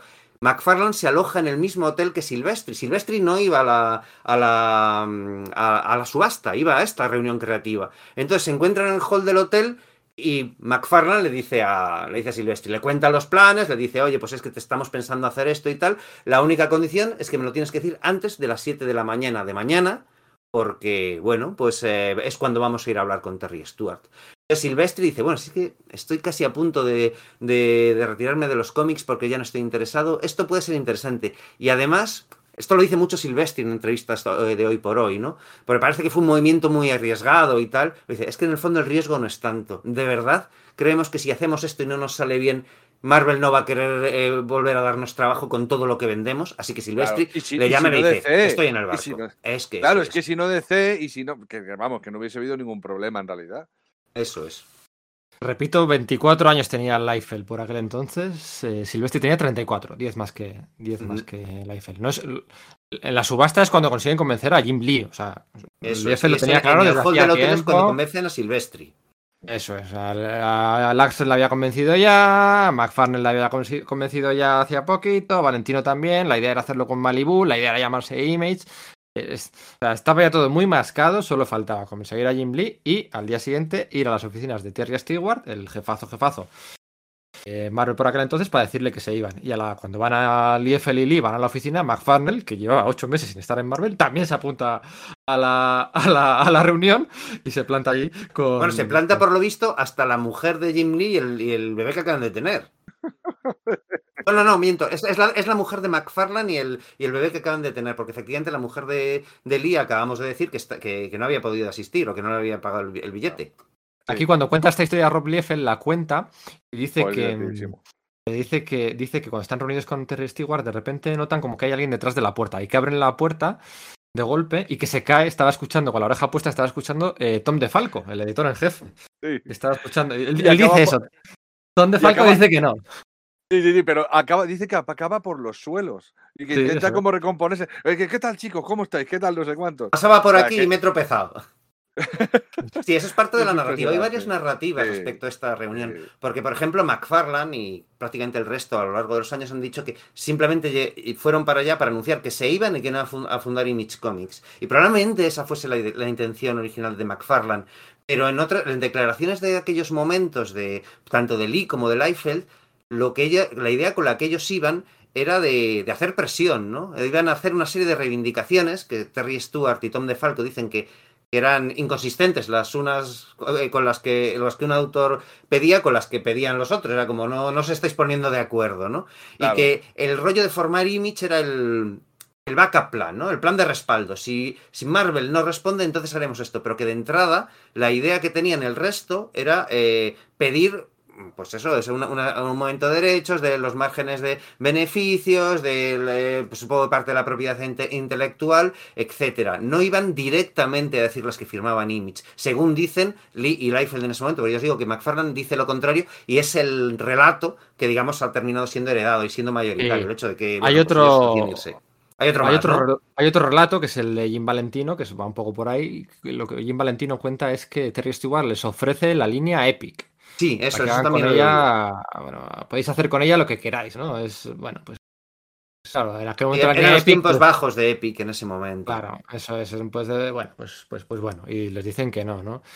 Y ya cuando están enfadados al final, eh, debió decirles una, una frase Terry Stewart que, que viene así como You boys don't get that anyone can pick the cotton, ¿no? Como que, mm, que viene a ser algo así como que Cualquiera puede recoger el, el- el algodón y no lo, y no lo estáis viendo, no- chavales. no estáis Sí. entendiendo, eso es, ¿no? Como diciendo como que, bueno, os vais a ir y va a venir otro, ¿no? Claro, y con esto del algodón, desde entonces McFarnell, con esa frase del algodón, McFarnell siempre se refiere a Marvel con el nombre de la de plantation, de la La plantación. plantación, La eso es. De hecho, cuando, cuando Lee y Liefeld vuelven en el, que es en el 96, ¿no? A hacer Hero Reborn, Sí. dicen, no, los chicos han vuelto a la, a- a la plantación, ¿no? Lo mejor esta historia, bueno, lo mejor, la historia ya es de por sí buenísima, ¿no? Es Cuando van allí con el, van allí con el, bueno, Todd McFarlane va con un bidón de gasolina y Rob Liefeld va con el lanzallamas eh, en la mano, ¿no? Eh, lo mejor de esta historia es que en el momento en el que salen de Marvel, de las oficinas de Marvel, pues fíjate con el chute de adrenalina hasta arriba, se les ocurre a Todd, Rob y Jim, se les ocurre ir a las oficinas de DC. Entonces se plantan allí en las oficinas de DC, exigen hablar con Paul Levitz, se reúnen con Paul Levitz y le dicen que con vosotros tampoco vamos a trabajar. O sea, no Sí, estaban trabajando. Entonces, Claro, por lo visto, es- eso es parte de lo que se dice, pero parece ser que al final quienes estaban presentes en la, en la reunión eran Dick Giordano y quién era el otro, no creo que no era, y Denny O'Neill. Parece ser que Paul Levitch no estaba presente. Había una serie de Ah. editores asistentes, pero según parece, según eh, más eh, más documentación que hay, ¿no? Es lo que digo, que va el, el, relato ha ido mutando, pero parece más probable decir que eran Denny O'Neill y Dick Giordano que que estuviese Paul Levitch. Y vosotros imaginaos esa entrada de esa gente en, en- en las oficinas de DC, ¿cuántos editores estaban frotando las manos ya? Claro, claro, claro, porque hecho- eso desató toda la rumorología, o sea, porque, Claro, fundar Image se mantuvo súper en secreto, o sea, no sí, fue sí, oficial sí. en los siguientes seis meses. De hecho, hecho, los- Jim Lee hizo como seis, tuvo que hacer su contrato con, con X-Men. Jim Lee después de esto hizo seis números más de los X-Men. Sí. Eh, Bueno, Valentino sí, siguió haciendo ocho más de Guardianes de la Galaxia. O sea, aquí, bueno, estaban preparando las cosas, pero tenían que seguir por contrato trabajando para Marvel. Y había un rumor de que si iban a Marvel, al C, no sé qué, no se sabía nada. Pero yo me los imagino saliendo de ahí como la peli de Armageddon, ¿sabes? O sea, ahí... Sí, estallando todo y ellos andando tranquilamente hacia cámara, sí, algo por el estilo. Se dice también, aunque esto tampoco está probado, que le ofrecieron Image a, a DC Comics, ¿no? Y que DC Comics dijo que, que no, que no estaban interesados Este en eso. cómics también se dice que por lo visto les ofreció un contrato que era el que estaban preparando o ya tenían preparado para todo el tema de vértigo y todo eso. Ajá. Y, y parece que, le, que- McFarlane, que ya estaba totalmente engorilado, dijo, pero es que con esto no habéis contado con los autores para redactarlo y no sé qué y no sé cuánto y tal y pascual. Entonces, claro, dices, joder, pero es que en realidad te estaban ofreciendo la parte de vértigo que para el caso era Image. Pero Para ya no era lo que quería. McFarlane ya ese yo creo que "No, no, yo ya McFarlane- quiero montar mi historia. Exactamente, exactamente. Yo creo que McFarlane ya decía, yo, yo quiero montar, que me llegue todo el dinero a mí, que yo lo distribuya y lo, y lo gaste lo que lo necesita gastar. Y por personalidad se había convertido de forma natural en el portavoz de ese, de ese incipiente grupo. Sí, de hecho, de hecho, lo que dicen es que, por visto en las reuniones, eh, Ron Liefeld es graciosísimo cuando dice, claro, o sea, Ron Liefeld no habló, Jim Lee no habló. Dice, era, era McFarlane hablando todo el rato sobre la placa y el reloj, ¿no? De la... De la Sí, tiene un lo pico de oro. su padre. Claro, Sí, eso sí, es. sí, sí, Él lo dice, que tiene mucha, mucho talento como, como gente, ¿no? Como comercial, ¿no? O sea, decir, vendiendo sí, sí, cosas, sí, ¿no? sí. Y sí, sí, sí, sí. No, pero, pero, pero es que, o sea, eh, en los últimos días de vida de Stan Lee, el que le hacía visitas era Rob Liefeld. Le hacían Sí. visitas Roy Thomas y Rob... oh, eh, perdón, no, Rob Liefeld no. Era Todd McFarlane y Roy Thomas son los que visitaban a Stan Lee en sus últimos años. Y Kevin Smith. O sea, eh, eh, quiero decir, o sea, sa- Todd ha sabido siempre a quién, a quién, a quién juntarse, ¿no? O sea... eh, y Paul Levitch, cuando vino a Madrid, el mismo año que vino Fabián Icieza, le pregunté en la presentación Dije, ¿vosotros diseñasteis algún plan de, de contingencia esperando que pudiera pasar algo similar con, con autores vuestros, ¿no? Porque se fueron un 7 de Marvel, vosotros temíais eso. Me decía que sí, que ellos temieron algo parecido, ya se lo venían oliendo, pero él decía que era más en el sentido de lo que luego acabó siendo el sello Legend. Ok. Eh, aunque tampoco me cuadra, porque no coinciden muchos autores de Legend que estuvieran en DC eh, por aquellos años, ¿no? Mm, Pero bueno, que sí que solían algo, ¿no? Pero que sí que supieron retener a la gente un poco también con la creación ya definitiva Sí. del sello Vértigo. Excepto a Jerry Ordway, ¿no? Fue el único de, de talento. Bueno, Mike Grell Sí. quizás, pero es que Grell en ese momento ya no hacía cosas para DC, ¿no? Claro, claro, ya, ya son los 90, efectivamente. eso. Mm, Sí. Así que nada, nos plantamos a final de año, del cambio del 91 al 92, y ya es oficial técnicamente, aunque sea mm, no público, eh, que esta gente va a montar su Image Comics, ¿no? Y la primera reunión que tienen en la jornada de los Reyes Magos del 92, eh, Todd McFarlane le pide a Jim Valentino el teléfono de casa de Jack Kirby, que es lo que decía antes eh, Sergio al principio, porque es que Jim Valentino tenía el teléfono de George Pérez, tenía el teléfono de Jack Kirby, tenía el teléfono de muchísima gente, ¿no? Y, y Todd McFarlane lo que quiere hacer es llamarle para que les deje encabezar todos los créditos de los cómics de Image con la frase, pedirle permiso para encabezar todos los cómics con la frase Jack Kirby Presents.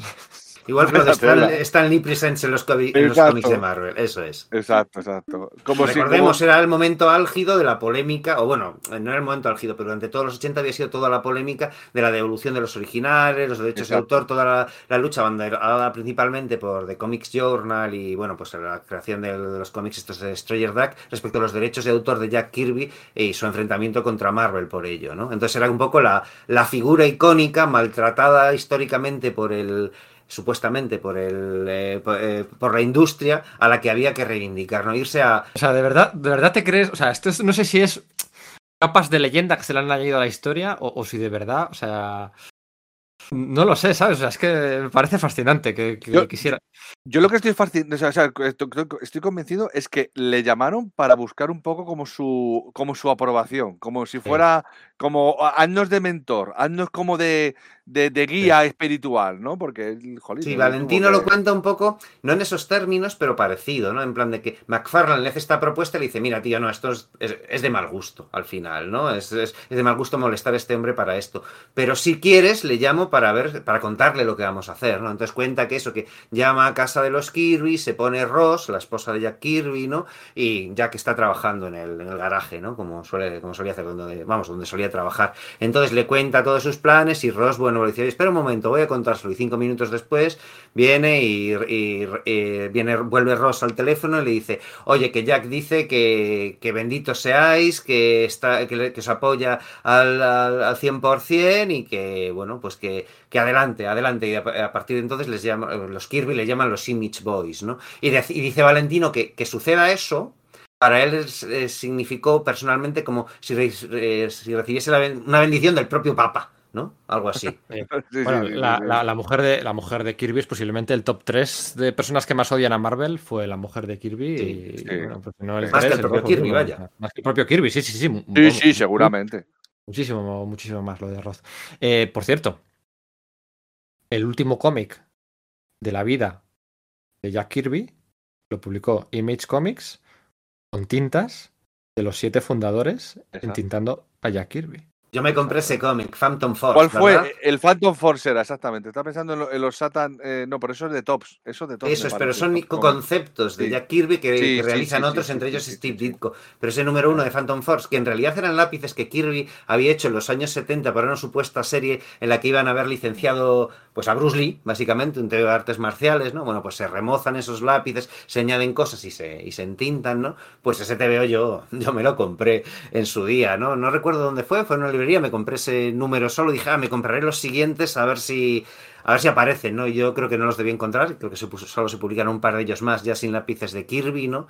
Pero claro, era un momento de, bueno, pues de irregularidad, no solamente por parte de la distribución, sino de mi capacidad de poder ir a, ir a comprar a librerías, etcétera, ¿no? No es como ahora, por ejemplo, en, sí, como lo, lo tenemos mucho, lo tenemos mucho más fácil, pues ya sabéis, con, con Radar Comics, ¿no? Con esta librería de cabecera para todo el material de importación que se publica en Estados Unidos y que, bueno, pues a través de su página web, la que se publica mes a mes, con dos meses de antelación, pues va rellenando ahí, pues su, bueno, pues la- el número, los tebeos que tú quieres, ¿no? Y dos meses te llegan, ¿no? Un poco como hacer el, el previews, que fue el- mi siguiente paso, ¿no? Ahí en, en los años 90 Ujú. para no perder pista de lo que, de lo que quería cada mes, ¿no? Pues en Radar Comics, ahí pues te rellenan las cosas y pum, dos meses después te llegan ahí, pues perfectamente embolsados, pues eh, ya sabéis que... Pero vamos, que es que hoy en día es eso. O sea, quiero decir, hablamos del 91, 92 como que surgieron muchas editoriales o de los 80, pero es que hoy en día salen cada vez más editoriales. o sea, Eso es. no Más y dejan de Es muy complicado estar ¿no? atento a todo lo que pasa sin tener un catálogo centralizado, ¿verdad? Claro, o sea, es que, es que, es que son editoriales, tú dices, bueno, ¿y, y quién va a traer a esto? Porque no todas usan Diamond, no todas, pues todas esas vienen con Radar Comics, las de agua, las de no sé qué. Eh, Ahora va a sacar Alex Ross una novela de los Cuatro Fantásticos, eh, Full Circle, pero que la publica Abrams, no sé qué, no la publica Marvel, porque es un acuerdo con un amigo que tiene él, tal, no sé qué. Y tú dices, bueno, ¿y cómo consigo esto? Pues con, por la con Radar Comics. O va a publicar Frank Miller su propia, su propia editorial y va y saca de repente unos cómics con un Ashcan de sus primeras en Radar Comics, todo en Radar Comics. todo- hoy en día ya es que bueno, es, Es la manera, o sea, es, es la única, porque es que es eso, es que es eso, son eh, las distintas distribuidoras, toda eh, Radar Comics es el, el embudo aquí en Eso es. España para todo esto, para poder captar todo ese material.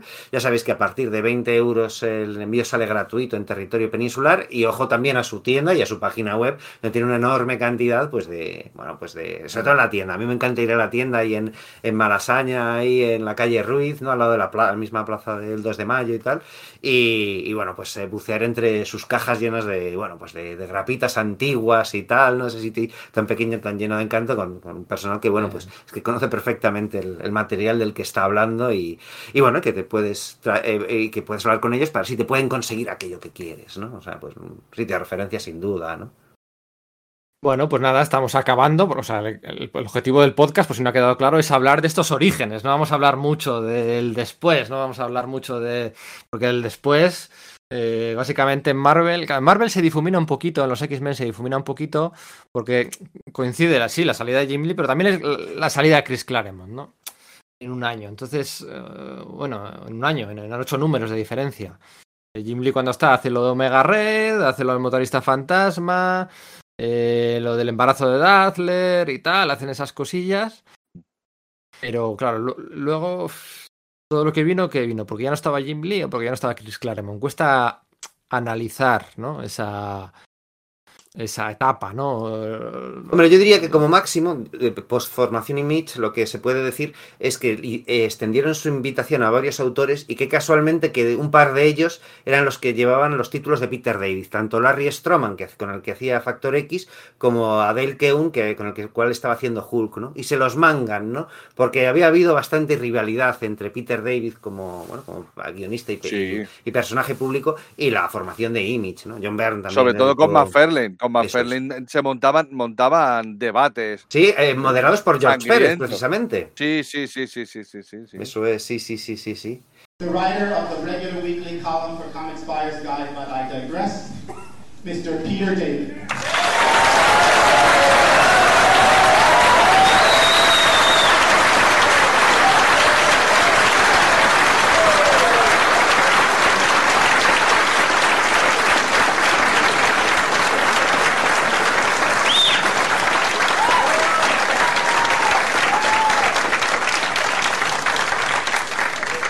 Oh, and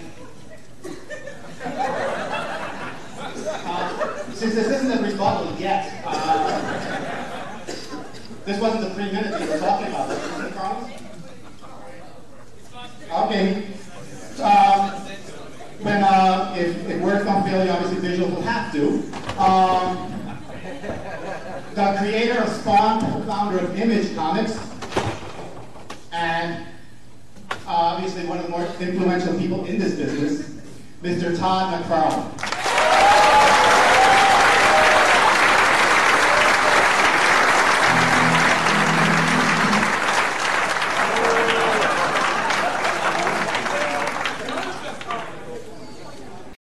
Pero vamos, que la eh, volviendo a lo que es a, la a esa formación de Image eh, que se produjo en la casa de, de Mark Silvestri, ¿no? Donde se decide todo eso, esto. el, el- el debate aquel, es que lo habéis pasado por encima, sois unos cabrones, esto hay que comentarlo. O lo comentamos luego, si no, es en el 94, ya está Sí, es más adelante, por eso le estaba diciendo que me, que me Eh, ponía más adelante. sí, sí. ¿no?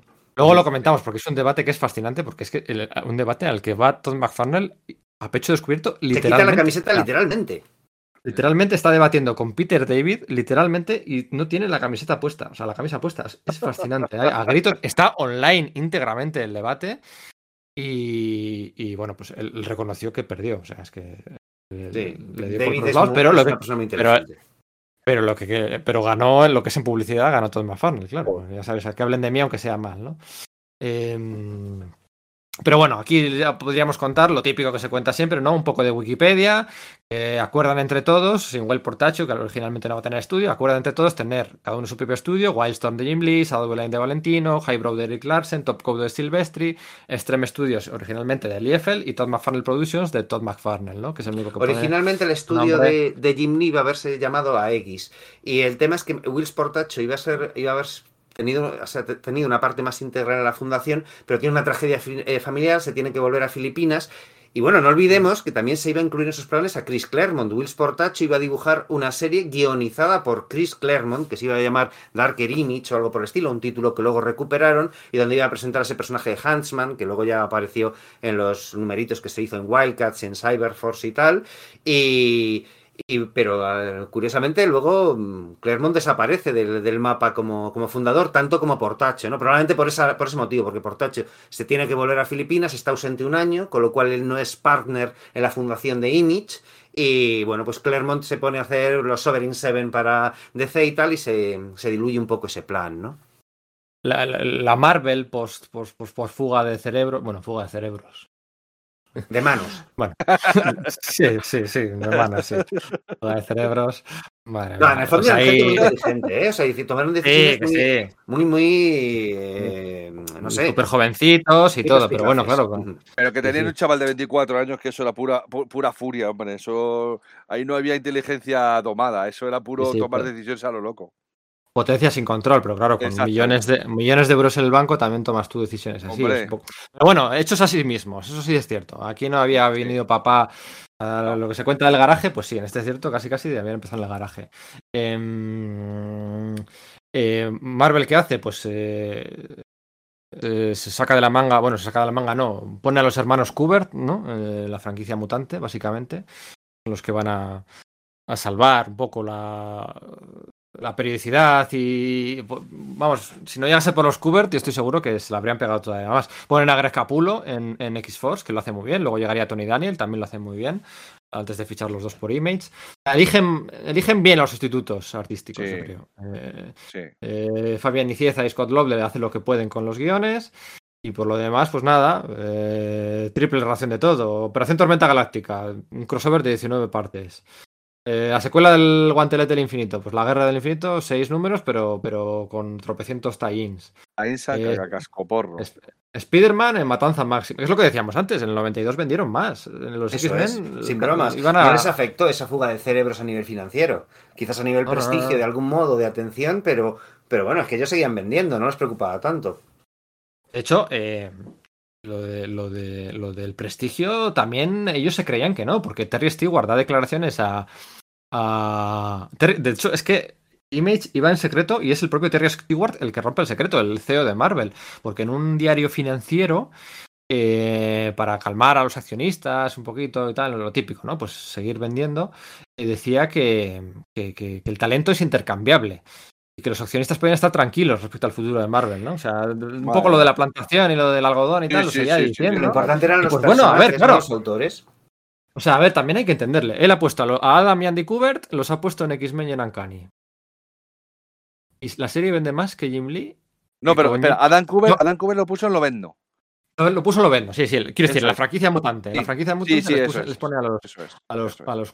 Y, y- y, bueno, no vende más que el primer número de Jim Lee, pero sí que vende más que, que, que antes, ¿no? O sea, Sí. yo entiendo que le digas que es intercambiable. Bueno, y que además esta generación de artistas venía a sustituir a otra generación de artistas que era la de Frank Millen, John, John Byrne, Walt Simonson, auténticas estrellas. Y Marvel no había quebrado porque se fuesen todos estos. Y que por aquel entonces, insisto, se seguía publicando los X-Men de Jim Lee. O sea, se- o sea, mes Sí. a mes. Por aquel entonces Sí. se seguía publicando. Cuando, cuando debuta en abril del, del 92, debuta Youngblood, o en junio debuta Spawn, se seguía publicando los X-Men de Jim Lee. Y que también que los autores sustitutos en muchos casos son mejores eh, creadores, son mejores profesionales que los que se han ido. Porque, mm, joder, Adam Cooper es increíble, Andy Cooper está muy bien. Eh, eh, que pusieron también, joder, que Sada estuvo en, en Factor X, que lo hacía de miedo. Eh, Jail Lee, Eso ahí podemos debatir si tal, pero, pero por lo menos era muy impresionante a nivel gráfico. Capullo, Capu- Capulo era increíble. Capulo, de hecho, lo que no sé es por qué no lo pusieron al X-Men. Porque era el, el mejor dibujante de todos. ¿Sabes? Entonces, bueno, eso Yo creo que por prestigio con, venía con simplemente Cooper, pero por- sí. Venía solo de hacer Quasar con Mark Greenwald y era una Claro. serie de bajo perfil. Entonces dijeron, Claro. bueno, eh, los Kubert ya habían hecho eh, el, el crossover con Predator de Batman, ¿no? Entonces eso había tenido bastante, bastante repercusión, ¿no? Eso es. Entonces, pues bueno, nos plantamos ya en marzo del 92 y Rob Liefeld se presenta en la, en la New York Comic Con, que por aquel entonces la New York Comic Con cambiaba de fechas cada dos por tres. Eh, no, se, no, se, no se hacía como ahora en octubre, noviembre, se hacía en marzo en aquel año. Y llevó un Ashcan, ya sabéis, una de estas copias impresas que no oficialmente no No se distribuyen pero y que son solo para asegurar los copyrights. eso es, efectivamente, un Ascap. De Youngblood. Se plantó allí en marzo de. Iba a salir un mes después, en, en abril, pero bueno, ya en la New York Comic Con se plantó con algunas copias, pues para aprovechar la New York Comic Con para hacer, para hacer publicidad. Y ahí salió pues su Youngblood, ¿no? Que acabaría vendiendo 1,5 millones de copias, batiendo todos los récords de creación propia. O sea, un cómic de creación propia, más que las tortugas ninja, más que todo. El, Youngblood de, de, bueno, de, de, de, Rob Liefeld y de, aquí hay que empezar a hablar de dos amigos de la infancia, de Hank Canals, en el caso de Rob Liefeld. Que era el que había diseñado el, el- el- el logo de Image, en realidad se dice, aunque el mérito se atribuye a- normalmente a Liefeld, pero se dice que, que el logo de Image, aquel que había creado para aquellos executioners, y que cuando se funda Image, eh, Liefeld dice, bueno, tenemos esto, Image solo puede poseer el trademark el- el- del nombre y el, y el logo, ¿no? Dice, yo cedo este, este logo, pero parece ser que Canals es quien realmente diseñó aquel, bueno, ahí con un punto. Sí, porque la I con el punto no existía previamente, lo que sí reutilizaban era la tipografía. La tipografía que utilizaron para Image sí es la, sí es la misma. Y si no es la misma, es prácticamente la misma. Pero sí, sí, sí, yo, yo creo que es, que es este hombre el que termina dándole el- la, la puntilla final. Oye, ¿la gente querrá oírnos hablar de lo que van los cómics de Youngblood? ¿O los cómics de Spawn? ¿Los cómics de Savage Dragon? ¿O, o nos, nos centramos en el salseo editorial? O sea, Youngblood de qué va? O sea, The Next Generation of Heroes.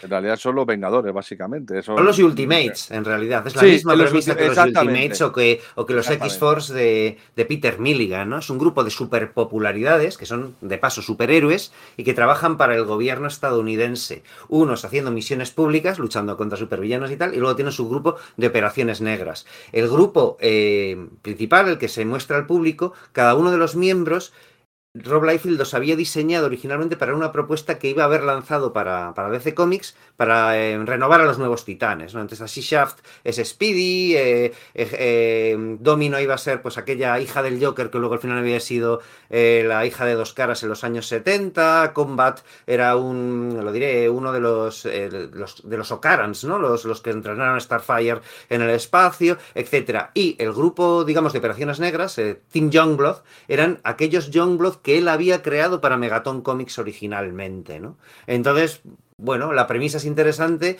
los TVOs mmm, no parece que lo manejen muy bien, hay un primer eh, rollo ahí de que, claro, estamos hablando de esos tiempos de la guerra del Golfo, ¿no? Es decir, es que se juntan muchas cosas del, de la, del contexto histórico de ese momento, ¿no? Estamos hablando de la generación MTV, de los, eh, los arranques de las boys band, ¿no? Que yo creo que se puede hacer un poco un paralelismo, Sí, ese musical con, con el mundo del cómic, pero bueno, por ejemplo, es eso. Sí, ahora que dices. Sí. Espera, te- tengo que decirlo. Ahora que dices lo de la MTV, el logo de Marvel de los años 90, eh, esa M de Marvel, está basado en la- el logo de la MTV. Sí, sí, sí, sí, sin ¿Es duda. verdad? Es que ¿Es era hacia donde, se te- eh, hacia donde se tendía, ¿no? Y ha sido un auténtico éxito ahí a principios de los años 80 y claro, 10 años después de los 90 era un fenómeno eh, totalmente global para la juventud norteamericana. Entonces era algo que sí que entendían bien estos jóvenes fundadores de Image, unos no tan jóvenes, pero en general sí, es que sabían que era donde tenía que ir, tanto como Marvel, en realidad, incluso más, ¿no? Porque realmente pertenecían a esa generación público objetivo.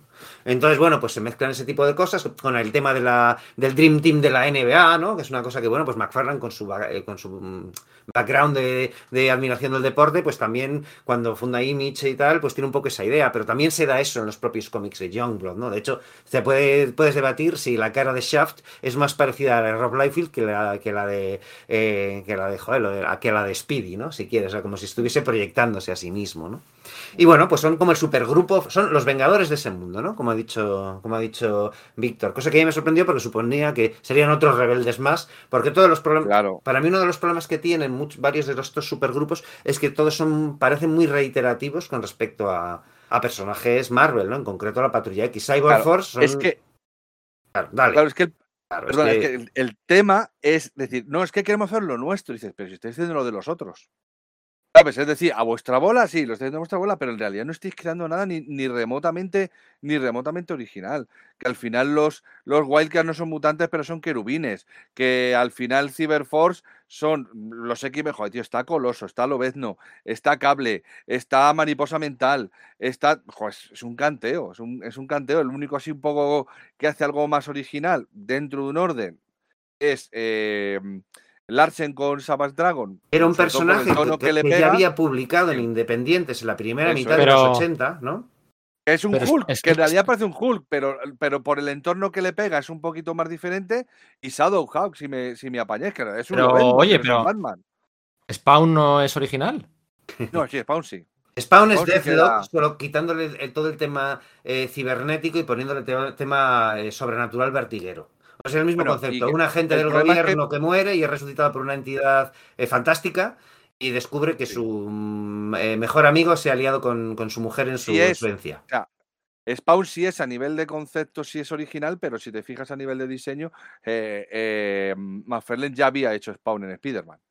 Eh, de había- Prowler, exactamente, había cogido de Prowler y, y- y- y prácticamente tanto los manerismos, las, las imágenes que crea y todo, es, es Spawn. Es que es como, ostras, tío, es que te lo Lo que pasa es que Spawn ya lo había creado antes, ¿sabes? Eh, Sí. Hay unos dibujos suyos en los cuales pues, eh, Spawn tenía una temática más espacial, eh, de hace de, de- de años antes empezar a trabajar con Marvel y tal, y lo que hace es llevarlo a ese terreno, ¿no? Pilla la narrativa de Frank Miller, o trata de pillarla, ¿no? Los temas de la cosa del pantano de Alan Moore con ese tema infernal, etcétera, ¿no? Incluso Sandman, si quieres, y crea ese mezcolato metiendo además eh, muchas influencias, de, yo creo que estéticas del mundo del graffiti, de, del tema urbano y demás, ¿no? O sea, De bueno, el, el Spa- el Spawn que había utilizado originalmente tenía una especie de casco, no tenía esta Una, máscara. una máscara de gas. del o no sé. Prowler, si es que si es que es de Prowler, si es que Una, cual. una pregunta, una pregunta que para que quede grabado. ¿El mejor trabajo de Todd McFarlane cuál es?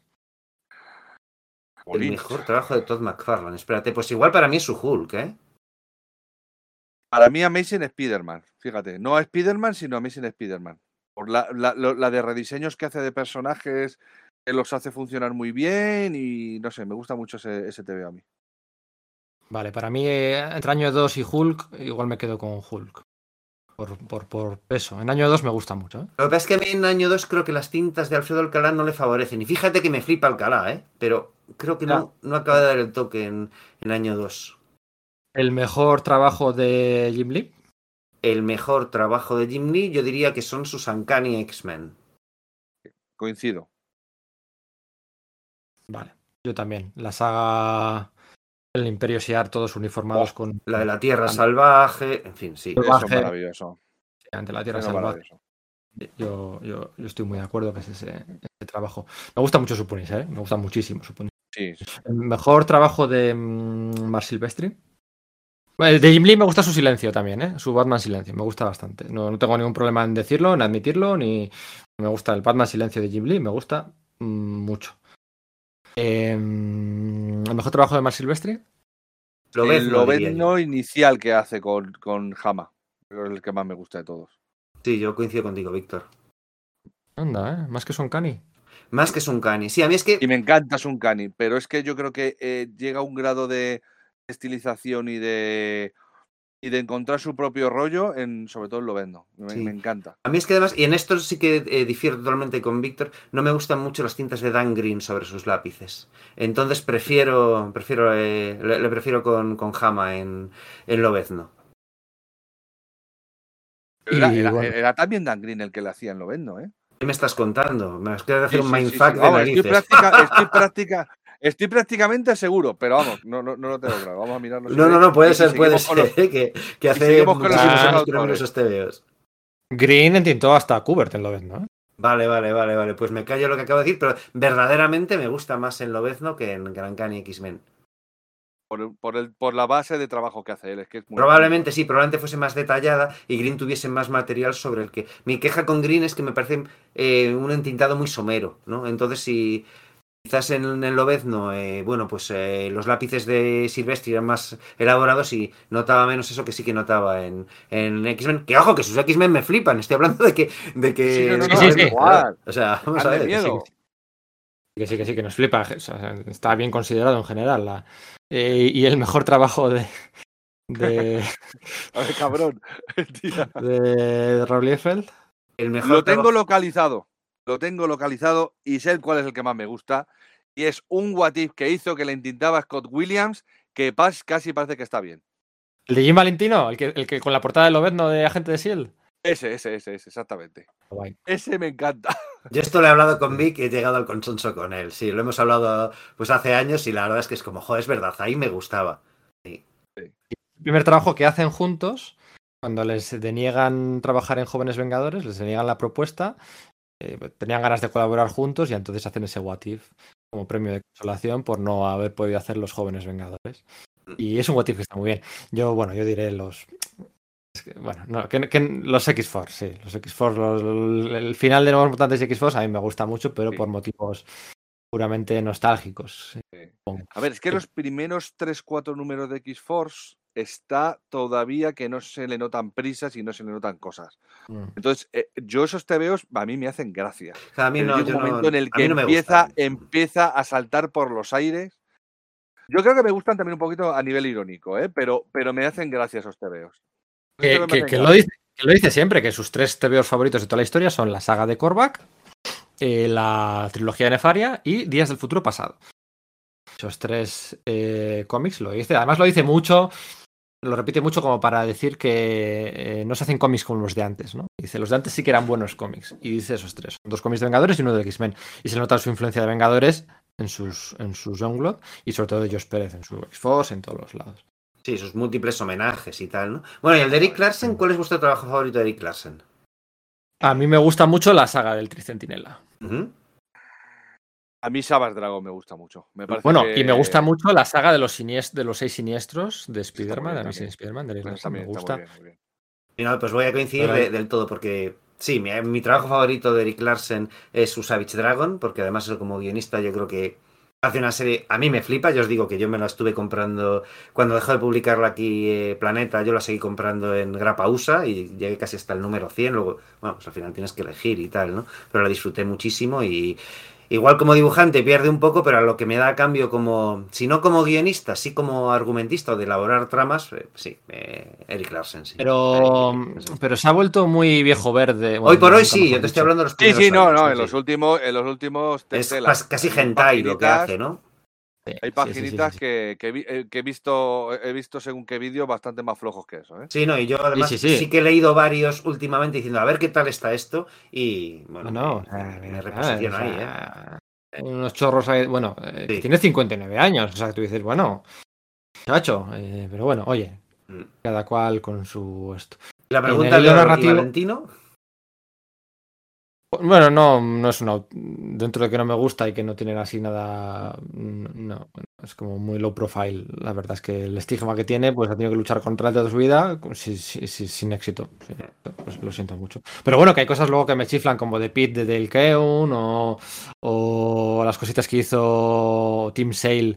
Oh, madre mía. joder, en Deathblow. Con, con Deathblood, o, o sea, hay otros autores, otras obras de Image, de las que no vamos a entrar hoy, porque simplemente es estos orígenes, eh, y un poquito unas pinceladitas. y De hecho, en el hilo narrativo estábamos en eso, justo en el debut, en el debut de, de Youngblood, ¿no? Es lo que hemos comentado, 1,5 millones de copias vendidas, dos meses después llega Spawn de Todd con 2 millones de copias vendidas, medio millón más que, que Rob, y en julio Eric Larsen consigue vender que medio millón de ejemplares de Savage Dragon, ¿vale? Son los tres arranques de la serie, porque, eh, como decíamos, Jim Lee y, y Valentino todavía están con sus obligaciones en Marvel. Y en Marvel empiezan a darse cuenta, ah, amigo, de que quizás hayan, cuando empiezan a llegar esas cifras, ¿no? Un millón y medio de tal, dos millones de Spawn. Empiezan a dar cuenta de que quizás, pues igual han cometido algún error de cálculo en algún momento y, y- y hacen una cosa que es que no saben canalizar bien esa frustración o ese miedo o esas historias, ¿no?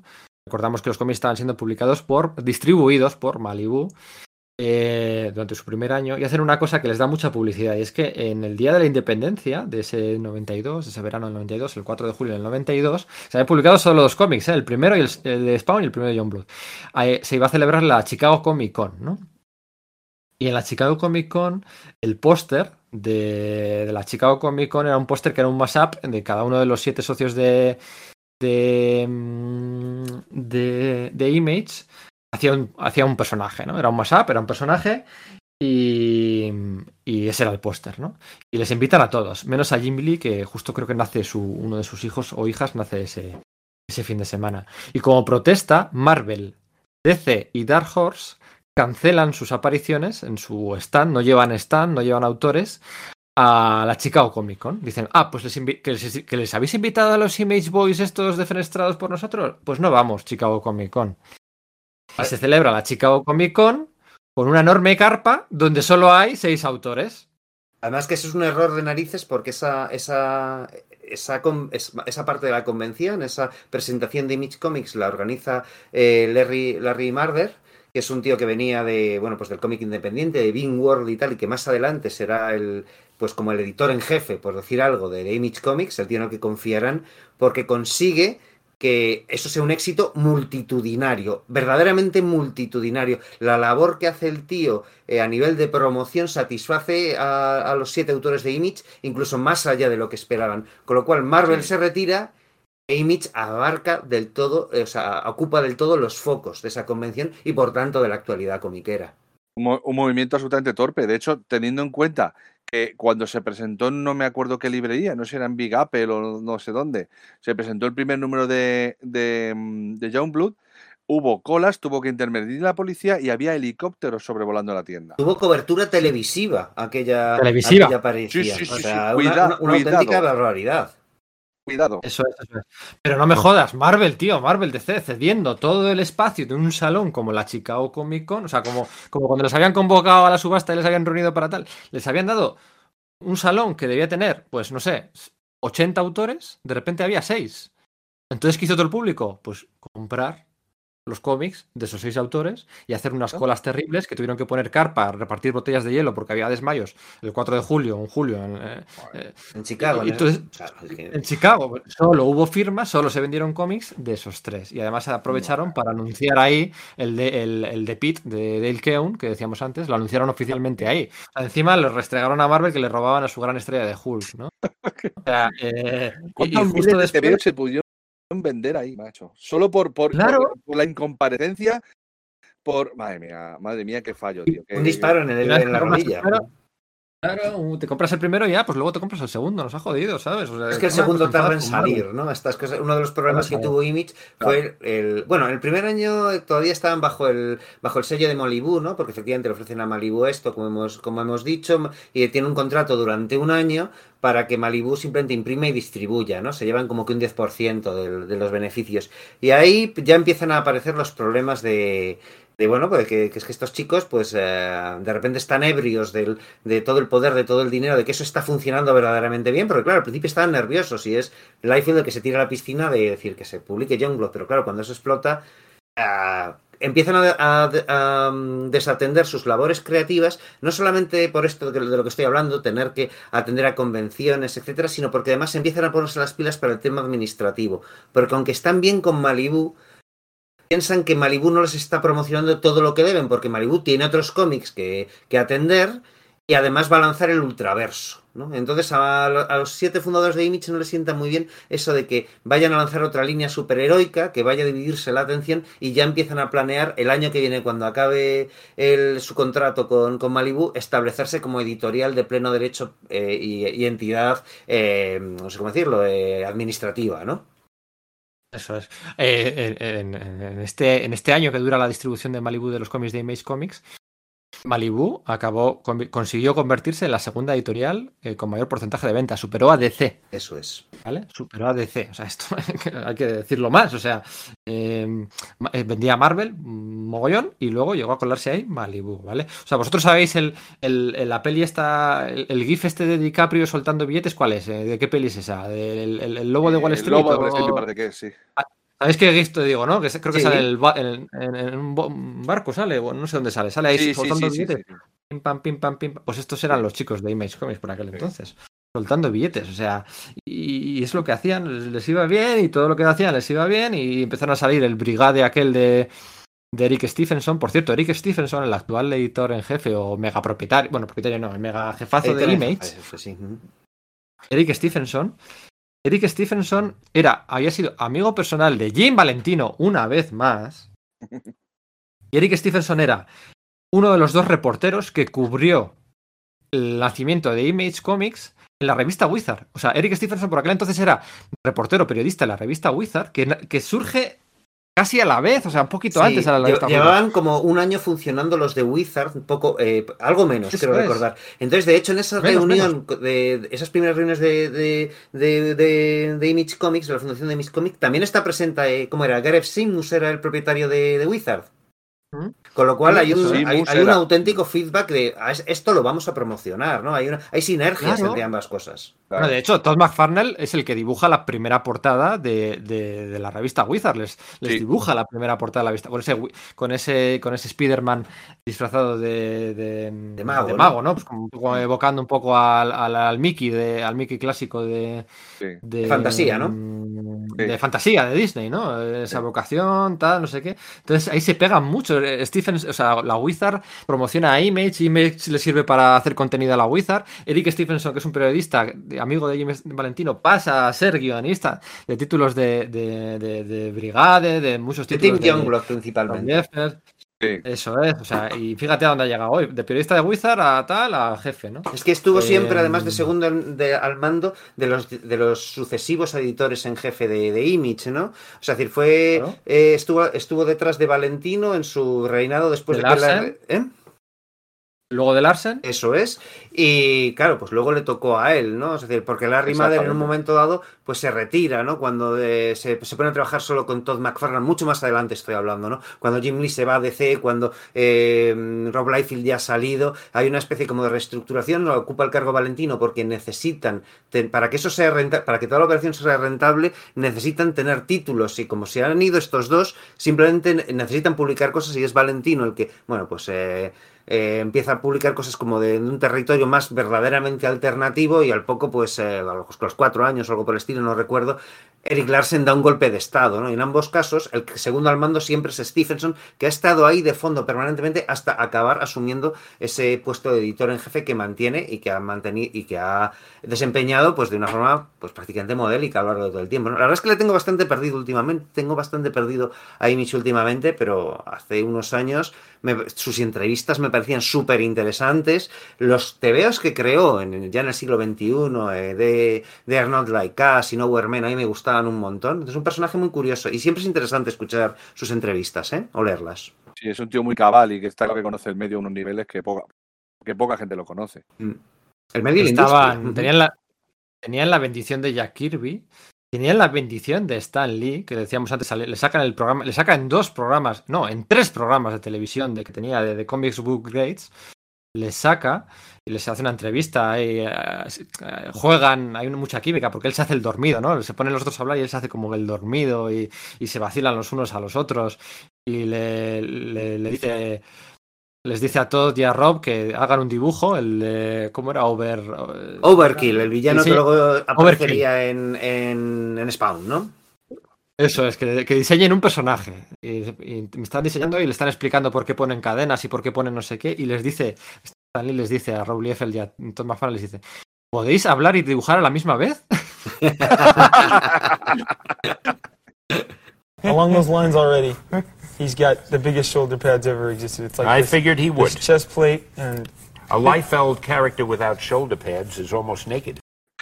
O sea, es brutal, es brutal el vacile que les... O sea, era como un meme. ya- Pero bueno, les cogió cariño, les promocionó las carreras. les- Stan Lee estaba enfadado. Hay mucho que no se sabe de Stan Lee, o se cuenta solo la parte de clickbait, o hay... eh, Lo típico, ¿no? De criticar a Stan Lee lo fácil para tener fabs. Pero Stan Lee estuvo peleado con Marvel durante mucho tiempo, ¿eh? Y aquí también. Y- y aprovechaba pues para promocionar la carrera de estos autores, ¿no? Y, y todo esto va y llega agosto, después del julio de la Chicago Comic Con, llega la San Diego Comic Con en agosto. Y anuncian colaboraciones con Steve Bissett, Rick Page, Jerry Orway, Neil Gaiman, Mike Grell, Jerry Orway, Keith Giffen, Dave Sim, Alan Moore. Entonces, tú eres Marvel y tú dices, ostras. Me han comido Me la tostada. me- me- me- total. Bueno, es que eh, el primer año- el Alan Moore, Neil Gaiman y Dave Sim, los tres colaboran con eh, Gaiman en su primer año, antes de llegar al número 12. Eh, Sí, también estaba Sí, harto no, de las críticas que- McFarlane respecto a los guiones, ¿no? Así que tira de chequera. Claro. claro. No, pero además es, es gracioso que luego eh, la idea de la colaboración era de un número, ¿no? No era más. Bueno, en, en Gaiman se hizo más, ¿no? Me parece recordar. Gaiman La hizo la, miniserie las de miniseries de Ángela, ¿no? ¿no? Vale, O la primera, vale, sí, sí, sí. Y- y- y Moore hizo más cosas con, con Jim Lee. cosas Violator y con tal. Y bueno, con Jim Lee hizo un montón de cosas. el- sí, sí, Los. Wildcats. la joya esa que es el, el, el 1963. Te veo prodigioso. eh, cuyos, por cierto, cuyos eh, anuncios, los anuncios esos de 1963 los hace Jim Valentino. Eso es. O sea, el cómic trataba de, trataba de imitar el formato de los TVOs de los años No, 60. perdona, perdona. Los, ha- los, hace, los hace Larry Marder. No Ah, ese, es Marder quien lo hace. Vale, vale, vale. Pues fíjate, yo, yo, eh, estaba cometiendo el mismo error, ¿eh?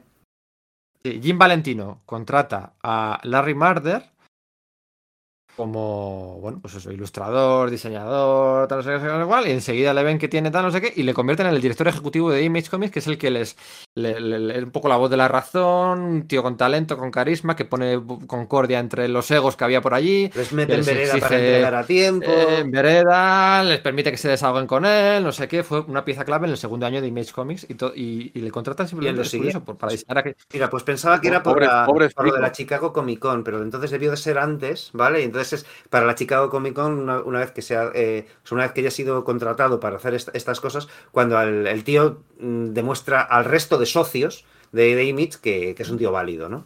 Y bueno, pues lo cierto es que desde el principio Spawn fue la serie más vendida. Will Cats vendió mucho en su primer número, no me acuerdo ahora cuánto, vendió más, pero luego se estabilizó y vendía menos Will Cats que Spawn. Eh, Todd McFarlane conseguía, ¿eh? el hombre de negocio, eh, le ganaba al hombre del talento, ¿no? Le conseguía.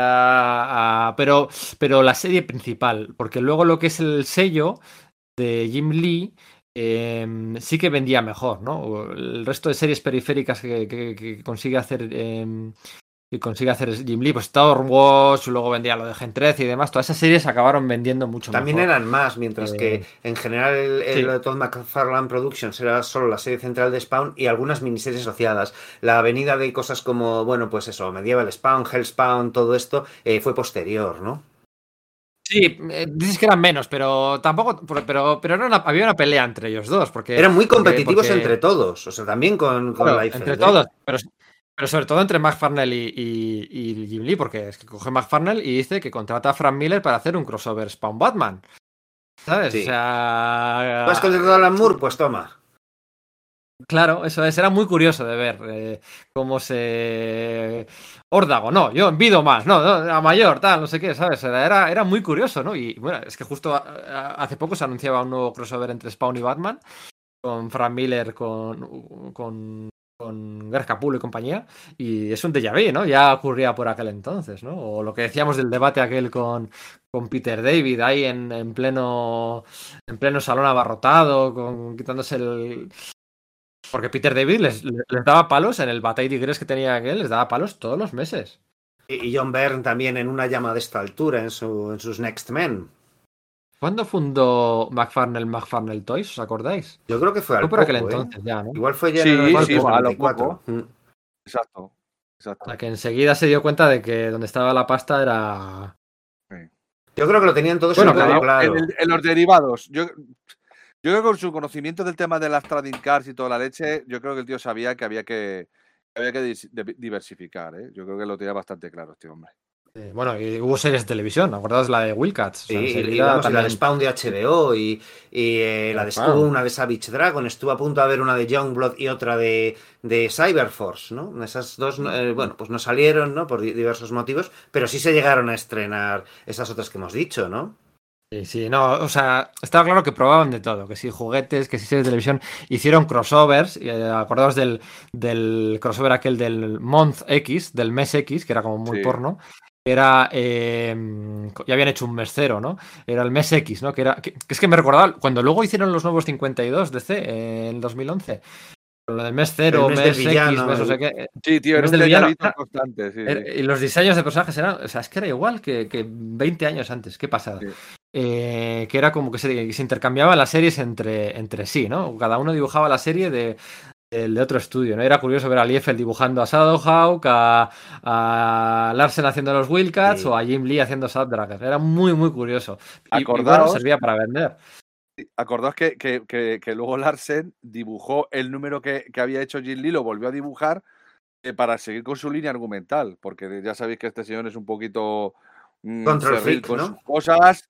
Sí, sí, sí, sí, y lo, y lo, y lo volvió a hacer. Y tienen, y no ¿Cómo, sé si cómo? es que hay dos. Está el sí, sí, número o sea, dibujado eh, por, por Jim Lee, que no sé, será el 20 y pico, el 30 y pico, no Sí, el El recuerdo. 13. no, Jim Lee dibuja el 13 de Savage Dragon. Pues Sí. hay otro 13 de Savage Dragon dibujado por Eric Larsen. exactamente. ¿Qué me estás Sí, contando? lo volvió a Sí, sí, hacer porque Larsen él, porque pues- no está satisfecho. Sí, sí, sí. Él quería hacer su, seguir, continuar con su saga, que ya ves tú qué tontería, la continúas en el 14 y ya está, pero él quería que todos los números, eh, bueno, es lo que él siempre ha dicho, ¿no? Que él quería hacer por lo menos los 100 primeros números. Esto le, le- le- le- le evitaba hacer los 100 primeros números. De repente tenía un filín, aunque fuera No por otras eso. razones. Sí, sí, sí, sí. tío, es increíble. ¿Y el aquí en España que se publicó? Aquí en España yo creo que se publicó el de Larsen. No, no, no, el de. No, espérate, calla, sí, porque el de Larsen de los Wildcats sí. Pero el de Savage Dragon no lo recuerdo. Yo no ¿verdad? recuerdo el, el- el de, el de Jim Lee de Savage Dragon. No, yo tampoco lo recuerdo. No. Qué fuerte, yo no sabía eso, fíjate. No Sí. lo sabía. No, no, yo. no. Sí, sí, sí, sí. Entonces, compraba sí, poco, yo compraba poco, yo tenía 10 años. Ah, pues, el- pues, eh, eh, Planeta 10, 12 debió años. negociar con Larsen los derechos de lo que se iba a publicar y Larsen debió decir, no, no, aquí lo que se publica es el mío, no el de Jim Lee. Ah, qué curioso. Pues claro, es que compraba, mm, por aquel entonces solo podía permitirme dos o tres, dos o tres, me dejaban comprar solo dos o tres series al mes. no podía comprarme más. Eh, entonces tenía que elegir mucho. Yo cuando veía aquellos grandes sagas por allí delante decía, joder, es que esto no me lo puedo permitir. Eh, entonces me compraba dos, tres series. Entonces nunca me pude permitir comprarme una de... de- o sea, yo no viví esto en directo, o sea, lo viví en diferido, como, los de- como los despidos de Cospedal. Entonces no, no, no recuerdo esto bien, esos detalles, bien, pero no lo sabía, qué curioso. Es que estoy viendo ahora mismo exactamente cuál es el 13 y cuál es el 13, eh, el 13 Gilly. Lo estoy viendo ahora mismo. Eh, joder. Sí, sí, es verdad. Yo, yo creo que aquí se publicó el, el de exclusivamente el de Larsen porque recuerdo la portada y estoy recordando los interiores. O sea que el de, el de Gilly se vio por completo aquí, lo cual, fíjate, el- la locura que debió ser a, ni- a- a nivel de edición aquí interna en Planeta, diciendo, joder, que, que no vamos a publicar un TV de Gilly, ¿sabes? Que no podemos publicarlo. Qué interesante, luego me lo, luego me lo busco. Eh, busca las siete diferencias. Bueno, luego has dicho lo de Eh, crossover, se montó otro crossover con la que era la siguiente editorial más vendida, que fue Valiant. ¿Recordáis? Valiant. Valiant era Sí. súper pujante, pero con esos famosos... El Deathmate, ¿Eh? ¿no? O algo así. Deathmate, Deathmate. Deathmatch, Deathmate, algo así, sí, sí. Pero con esos famosos retrasos, para cuando se publicó, a nadie le importó. Entonces, los, eh, claro, eh, los libreros habían comprado esos números, ¿no? Entonces eh, eh, les llegaron y ya los, a los aficionados ya no les interesaba. Y entonces se dice que eso causó varias conmociones. Primero es eso, cambió en el, en el sistema de distribución el hecho de cuánto tiempo de margen se podía dejar para, para que un TV de- de- dejase de estar solicitado. Y por otra parte, los especuladores, ¿no? Que habían venido al mundo del cómic buscando, bueno, pues eh, voy a ver si me compro números uno de estos de Image porque se venderán dentro de unos años como el número uno de Action Comics, ¿no? Pues eh, le- se dieron cuenta con esto de Deathmate que igual no estaban haciendo las apuestas adecuadas porque ese TVO que había sido tan publicitado luego no era tan vendido, ¿no? Se quedaban las cajas. Entonces eso parece que empieza a marcar un poco ese, em, ese declive de la industria de mediados de los años 90, ¿no? Como uno de los primeros avisos, quiero decir.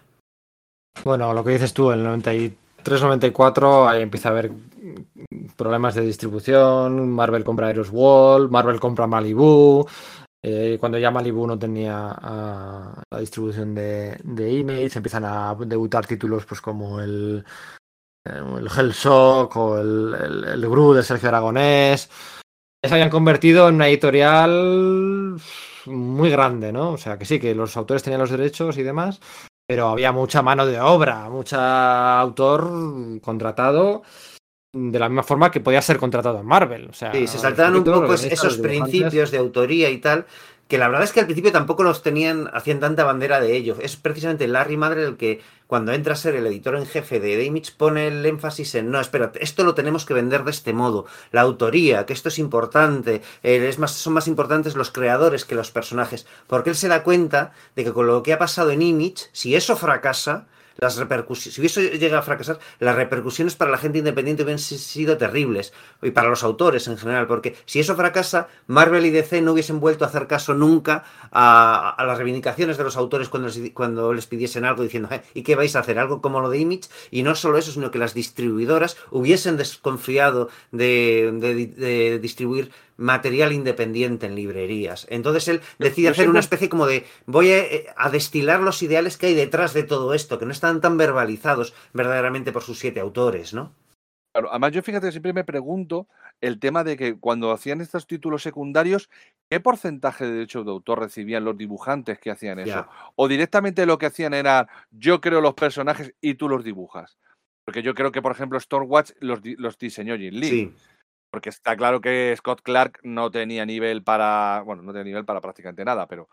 Pero, pero yo me imagino que serían creaciones de ellos dibujadas por otra persona. También, por ejemplo, yo recuerdo siempre, no sé Me imagino que sabéis la batallita de Stephen Platt y, y Prophet, ¿no? Claro, tú te enteras que de repente a esos señores, a, a Stephen Platt le estaban pagando, dijo Leifel, en el año 90 y medios serían, ¿no? Le estaban pagando 40 mil dólares por, eh, por grapa. Claro. Es decir, Es- eso estamos hablando de si se, si se hacía un número, un número al mes, estamos hablando de que se estaba medio- ganando medio probablemente- Medio, Claro. medio millón al año, sí. Sí, sí, y que, y, que- y que, y que le estaban pagando a 2.000 euros la página. A 2.000 euros la página. Madre mía, ¿quién cogiera eso? A 2.000 a 2.000 euros medio número ya lo iba yo cogiendo a gusto, también te lo digo. Sí, Pero, pues por eso había gente que hacía antes cuatro el cosas dinero de lo que producían los- las páginas, ¿no? El, el- el- el- el dibujante del primer número de Force Works dibujó cuatro números antes y dos números después y se jubiló.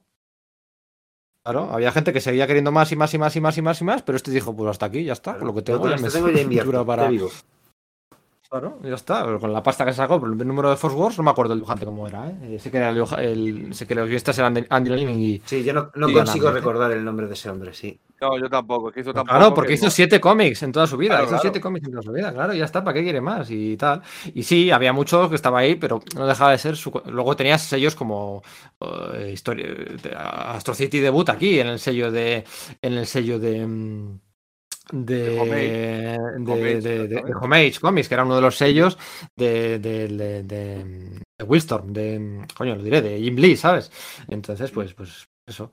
Pero ya disparaban para todos los lados. Luego tenías, pues un mes te debutaba también en la MTV, también te debutaba de Max, que también tenía su serie de televisión. Es eh, te salía. eh, Eso es de Sam Tom Keith, Tenney era el guay, tío, ¿verdad? El de Forceworks. Tom Tenney. Sí, sí, señor. Sí, señor. TNI, TNI escrito. Sí, sí, sí, Mm. sí. Era ese tío, sí. Ya verás, busca lo que hizo. No, no, que, que ver. seguro que es eso, Pedro. O sea, que seguro que hizo, que, que hizo, que hizo siete números. Mira, Sí, sí. estoy tecleando en Sí, Wikipedia y entonces lo típico que te vienen vínculos y tal, el, Tom el nombre de Tom Tenney viene en rojo indicando que no tienes siquiera propia entrada en Wikipedia, ¿no? Vale, sí. Aquí, Tom Tenney, Marvel Database. Eh, Penciler, ¿dónde está Penciler? Penciler, aquí. Penciler. Dibujó. ¿Dibujó Avengers West el número 100? Alguna página. Supongo que sí, que. Que era de David Ross, ¿no? era Dave Ross, ¿no? Ah, mira, dibujó, estoy mirando, dibujó un backup. Un backup de Jim Novak, entintado por Michael Abonoemin. Bueno, no sé, no recuerdo qué backup sería. Boys will be boys. Vale. El número 100. Iron Man 298. Eh, Tom Tenney, efectivamente. Force Wars 1, Force Wars 2, Force Wars 3, Force Wars 4. Eh, ¿Qué he dicho yo? ¿Seis cómics? Siete. O sea, he dicho siete, pues son seis. No, he hecho siete, siete, siete. He dicho siete, pues son seis. Dibujó seis cómics y no hizo más. Hala, ya está. Forrado, forrado de por vida. Sí. Pues, pues sí, normal, a 40.000 euros por. Pues es que todos los que dibujaron cómics en los 80 y los 90 están forrados. Y es que es así. Los es que han supieron invertirlo bien, ¿no? Porque habrá gente que no, fuese, que no fuese tan Claro. afortunada porque tendrían, bueno, eran Claro. jóvenes y bueno, pues tendrían peor cabeza para, para los negocios. Pero tenía, desde luego el potencial para estar forrados lo tuvieron, ¿no? así. Y bueno, pues ya era un reclamo. Y pues, Bone de Jeff Smith también aparece ahí. Sí, el, el- eh, no había empezado ahí. A No- no había empezado ahí, Eric pero- ¿no? Eso es. ¿sabes? Y luego empiezan a debutar cosas como. Bueno, el- no, no hemos hablado del. Lo diré, de la serie de, de Wild Portasio, porque tarda año y medio en hacer su primera serie, se lo toma con calma, el What Works, pero muy con calma, muy propio de él, por cierto. Que ni siquiera es suya, está Eh, bajo los estudios de Jim Lee, ¿no? Porque no llega a ser partner, ¿no? Eso es. Y luego, pues Relief se empieza, empieza a robar dibujantes a los estudios eh, amigos, anuncian lo del Héroe Ribón, eh, Capitán América, Jim Lee, tal, no sé qué, eso ya las historias se las sabe todo el mundo. Y Witchblade, ya nos estamos yendo un poco al futuro, podemos hablar incluso de... Estamos acabando, por si no se nota, ¿eh? Sí, Eh, Mar Vest- Mar Silvestre dice que, que- que- que se pira, que, que manda una carta de que, oye, yo lo dejo. No, Pues no enfrentamientos con Liefeld porque le está mangando eh, recursos, dice, ¿no? Y además es Sí. que Liefeld parece que lo está haciendo también para esa otra editorial que monta llamada Maximum Press, que en principio era para publicar material que no encajas en el universo ficticio compartido de Image, porque al principio era un universo superheroico compartido, ¿vale? Y había interrelaciones, pero bueno, poco a poco no fue, no fue siendo así. Pero claro, Liefeld en ese momento era como el, el- el editor en jefe, ¿no? Entonces, se, se- incluso se- hay juicios cruzados cuando, o sea, hay eh, demandas cruzadas, ¿no? De, no, pues eh, te has apropiado de fondos indebidamente, cosas por el estilo, ¿no? Eso es, sí, sí, sí. De hecho, de una montan- cosa. Monta sí. una editorial paralela sin, sin el sello de Image, Maximum Press. sin el- una editorial paralela, o sea, paralela. Y eso pues no sienta nada bien, aparte de que está robando gente, los juicios, y se reúnen, todos los socios se reúnen para echar a Rob Liefeld. Eh, y Rob Liefeld lo que hace es manda una carta diciendo que el límite. Sí, o sea, se, se hace una primera reunión claro. y se le echa, entonces tiene que haber una segunda para que sea oficial y en el transcurso le envía un fax. Diciendo, esto es como lo de Batman yéndose de la Liga de la Justicia en, en la Torre de Babel, ¿no? O sea, Exactamente. Desde su, cala de, su casa de California, el fax está, está colgado online. O sea, es un, con un dibujo suyo y tal. Y, y- y bueno, y aquí es un poco, pues cuando, cuando ya fue el final de, de- de esta época de Image tan noventera, ¿no? Porque luego, pues, el momento en el que publican, pues, Strangers in Paradise, Lazy to Chance, Astro City, o, o luego llegarían Authority, Planetary, nos estamos adelantando ya hacia el final del siglo. Pero bueno, antes de Authority está el Star Wars, ya le contratan a Warren Ellis, está por ahí mm, Dave Robinson, eh, Daniel Michael Turner, o, bueno, pues ya ha cambiado. a Madureira, Scott Campbell, Humberto Ramos, ¿no? En cuanto puede Jim Lee, anuncia el sello Cliffhanger y, contrata talento, o sea, como cazatalentos también es de los mejores. Eh, pero bueno, ya estamos ya adelantándonos mucho, yo creo que eso daría para otro podcast ya más, más, más de aventuras en sí, de los cómics en sí, porque los cómics en sí hemos hablado muy poquito, la verdad. Pero es que hay tanta salsita detrás, ¿verdad? Sí, es que al final es, Hay es tanta lo más jugoso. Hay ¿no? tanta, tanto movimiento y tanta, y tanta historia, tanta intrahistoria que es que yo creo que lo eh, termina siendo más fascinante todo eso que los tebeos que al final salen, porque en realidad los tebeos que salen no son gran cosa. A ver, hay de todo. A mí las etapas de James Robinson y Bueno, Alan hay de todo. Hombre, yo, yo, no, cuidado, cuidado, yo estoy hablando de, esos, de ese primer año, año Ah, y ok, medio. sí, sí, sí. Hablando del primer Ah, año sí, medio. sí, No, claro, claro. Eso sí. Bueno, nos Sí, ha fastidiado cuando entra Alan Moore, el Alan Moore al 50% de los Wildcats, que es como el, el 700% de cualquier otro autor, pues claro que sí, pero no, no, yo me refiero a esos primeros, Sí, a sí, esos sí, sí, primeros, al primer año y medio, así. Qué pena el dibujo de los Wildcats de Alan Moore. Hay un.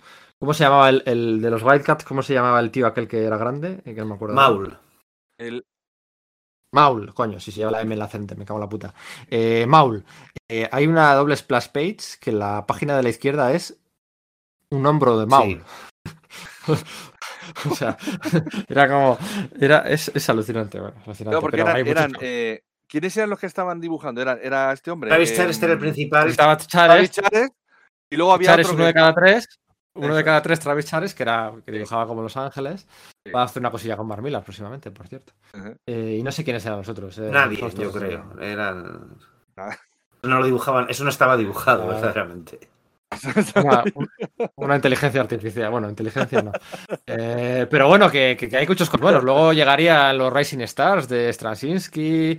eh, Alan Moore se pondría a hacer Supreme. O sea, luego. Ay, ¿Para qué hablar del Bueno, siglo? si supieron- al siglo XXI, tela, ¿no? Pero de esos primeros Sí, no, años. no, claro, Ah, pero bueno, eso es no, otro tema. claro. El Powers que- el- de Bendy se publica ahí, el Short Rockets, el, el, el- el- esto, esto del sello Gorila. De, Strangers in Paradise y Bone. Y de- Claro. No, por eso. O sea, Sin bromas. No es que al final supieron adaptarse, se dieron cuenta de que el mercado quería otras cosas también y, sup- y supieron y supieron moverse. Es que eran gente, pues joder, que Matt Fellen se ha tirado toda la vida en Image y está claro que ese tío era un señor de negocios, sabía lo que se hacía, porque es, es obvio que sabía lo que se hacía, y, y- y- y eran gente muy, joder, que eran mucho- muy emprendedores, muchos de ellos. Jim Lee, eh, eh, el propio Liefeld con todas sus locuras, al final toda esa locura, no sé si tenía método, pero desde, desde luego, mm, según qué resultados sí tuvo, ¿sabes? Sí, y luego como editor en el Sí, siglo bueno. XXI también ha demostrado tener muy buen ojo, ¿no? Con sus elecciones para sus reboots de sus franquicias clásicas de los 90, ¿no? Y es verdad que a veces estuvieron obligados por las circunstancias, eso de incorporar títulos más de autor fue una necesidad del mercado, ¿no? Como si habían ido Jim Lee Rob Liefeld, hay que pillar títulos. ¿Cuáles pillamos? Está al frente Valentino, ¿no? Dice, "Va, pues esto, esto y esto, que es a la gente que yo conozco. Cosa que no sentó muy bien al resto de, de socios fundadores, ¿no? Cuando Eric Larsen da su golpe de estado, dice, bueno, vamos a sacar mm, menos TVOs mierdas, ¿no? Hablando de lo que ha hecho Valentino, que en el fondo ha traído talento más, eh, más alternativo a Image, ¿no? De todas formas, una cosa. Yo creo que se llevan bien. Yo A pesar de creo. todo, o sea, a pesar de todo, cuando tú les ves reunidos, eh, pues eso, pues eh, por el 20 aniversario, por el 25 aniversario, por el 30 aniversario, por el, la firma, una firma en una tienda de cómics que van allí todos que les invitan a la vez. Ahora ya cascaos, con canas o sin pelo, ¿no?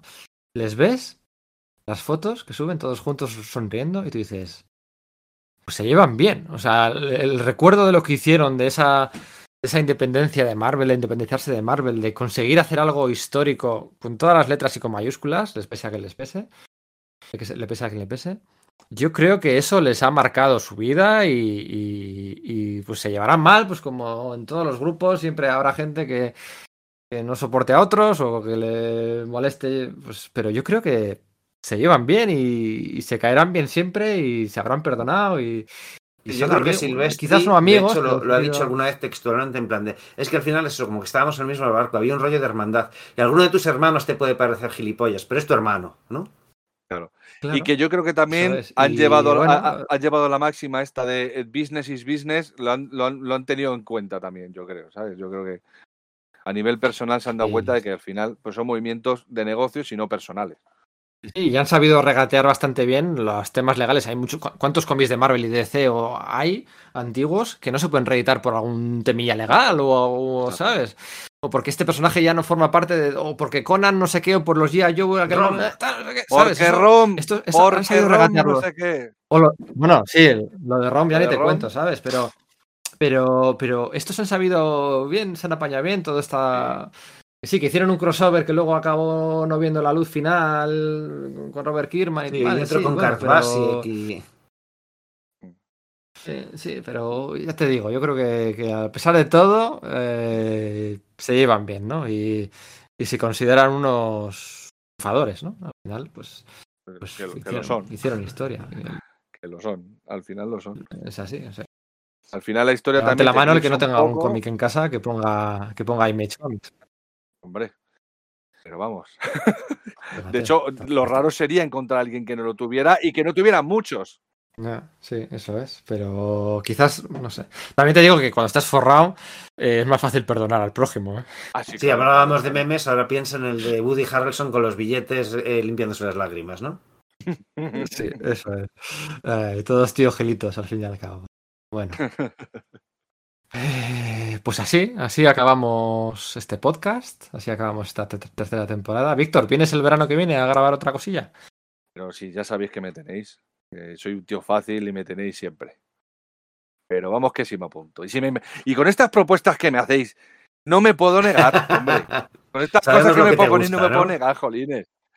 El otro que viniste, uno de los que viniste era universos de ficción superheroicos en los años 90. Exactamente. Claro que- Claro, algo tiene que ver, ¿no? Y, y otro fue, fue el tema de los cuatro fantásticos de tapas desconocidas.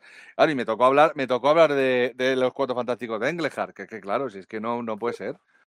Que me ponéis, me ponéis, me ponéis unos, unos, unos cebos machos. Ah, y es lo que tiene ser amigos, que sabemos lo que le gusta profundamente a cada uno, ¿no? Bueno, sí. Bueno, Sergio, pues nada, a despedirse. Muy bien, oye, muchísimas gracias, la verdad, Víctor, por venir. Muchas gracias, Pedro, y muchas gracias también a todos nuestros compañeros que han hecho posibles estos tres años de Sala de Peligro y, por supuesto, a todos vosotros, la audiencia, en la cual, pues, obviamente, esto, nada de esto sería ni siquiera remotamente posible. Así que un abrazo muy fuerte para todos. Venga, chao, chao. Hasta luego.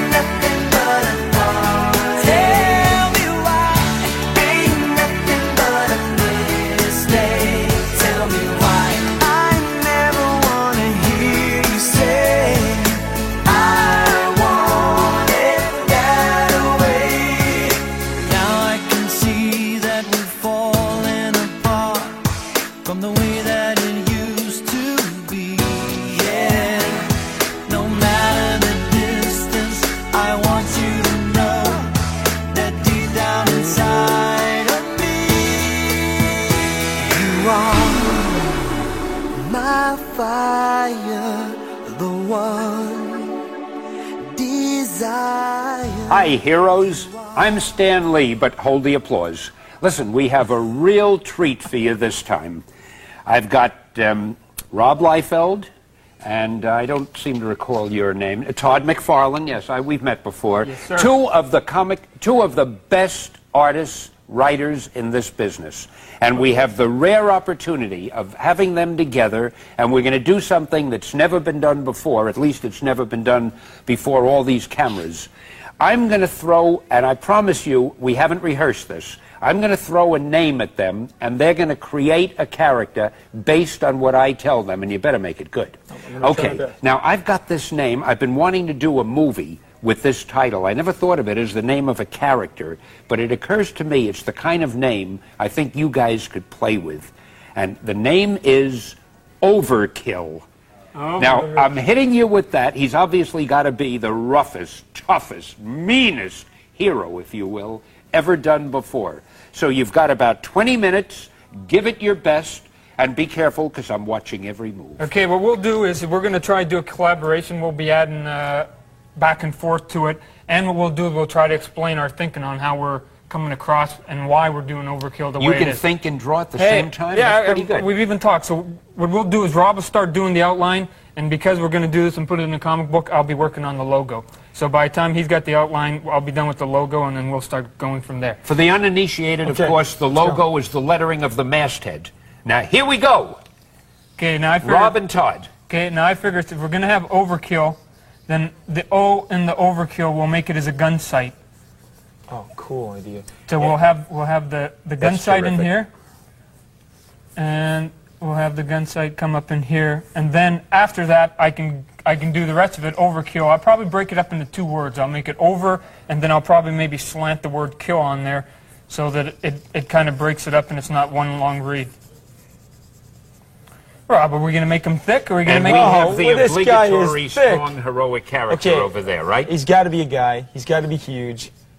Thick neck, broad Thick- shoulders. Thickest neck. Are you going to thickest give him the usual shoulder pads? Uh, I don't know. I, I'm, I'm not real sure yet. What do you think, Todd? I don't know. I- A Liefeld character without shoulder pads is almost naked. I think if we if we we got to have guns, we got to have armor. Armor. Armor, Armament. overkill. Armor and armament. One thing that we that I think the kids also like is uh, why don't we come in with the kids like chains, you know? Okay, because the let's chains, chains. besides they look good when they're hanging, if they're hanging down here, he can always pick them up and whip people around with them. And especially if it's going to be overkill, his equipment's got to be overkill as well. Oh, heck So- yeah. Always Okay, here. remember, always Alrighty. remember, he's tough, but he's not violent. Okay, violent. along those lines, along those lines already, he's got the biggest shoulder pads ever existed. It's like I this- figured he would. This chest plate and right here.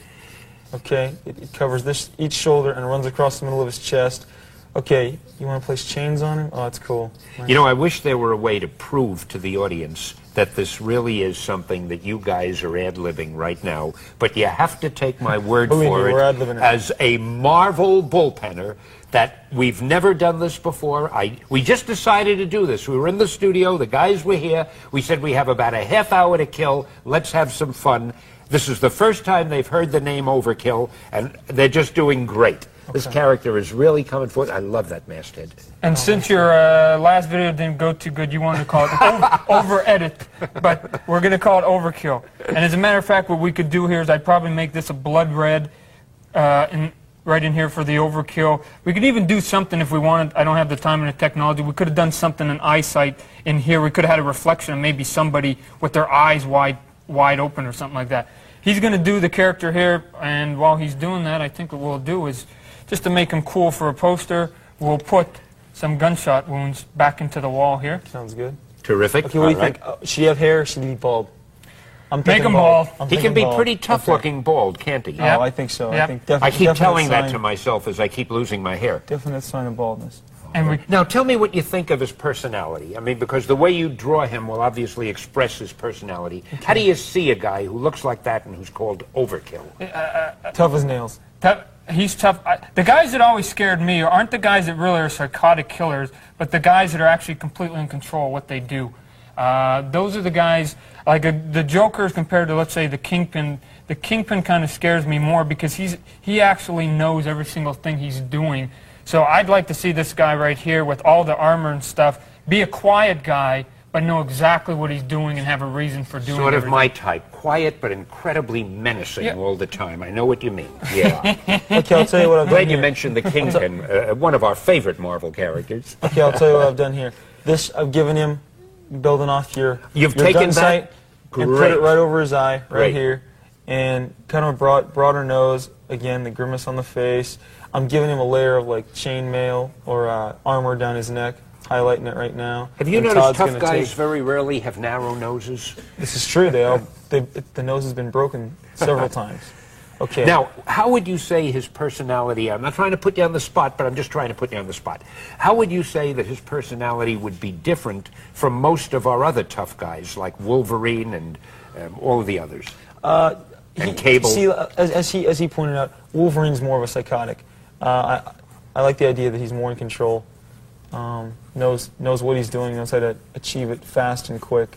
So he's a little bit out of control. See, well, see, the But one you of- had wanted him more No, no, no. control. He is No? control. No, I, I, Oh, he he's is more in control. See, Yeah, one, yeah. of the, one of the things you'll find too, Stan. I mean, you're the you're the writer, bud. Is that Good, as as the time goes on, the characters start to take a, a, a kind of a venue of their own. So maybe today, yeah, we say, well, he's going to be this and this and that, but we find that as we get into issue six or issue seven, ah, he's leading us into this direction, and maybe we're going to change him. Maybe we're going to add this to him, and you know how that goes. All of a sudden, it's like it, by issue 12, he's not a, he's not what we started. The Yeah. costume might be the same. But he himself personally, and I think that's part of the fun that You're the kids go for the right. ride with us, is that they can sit there and they can go, yeah, okay, well, we're going to go with the ride with Rob, we're going to go with the ride with Todd because they look cool, but it's up to you, Stan. Okay, I, I think I think along the lines of the name Overkill, I think he should be along somehow like he's a half man, half machine. He's he's you know fighting that inside.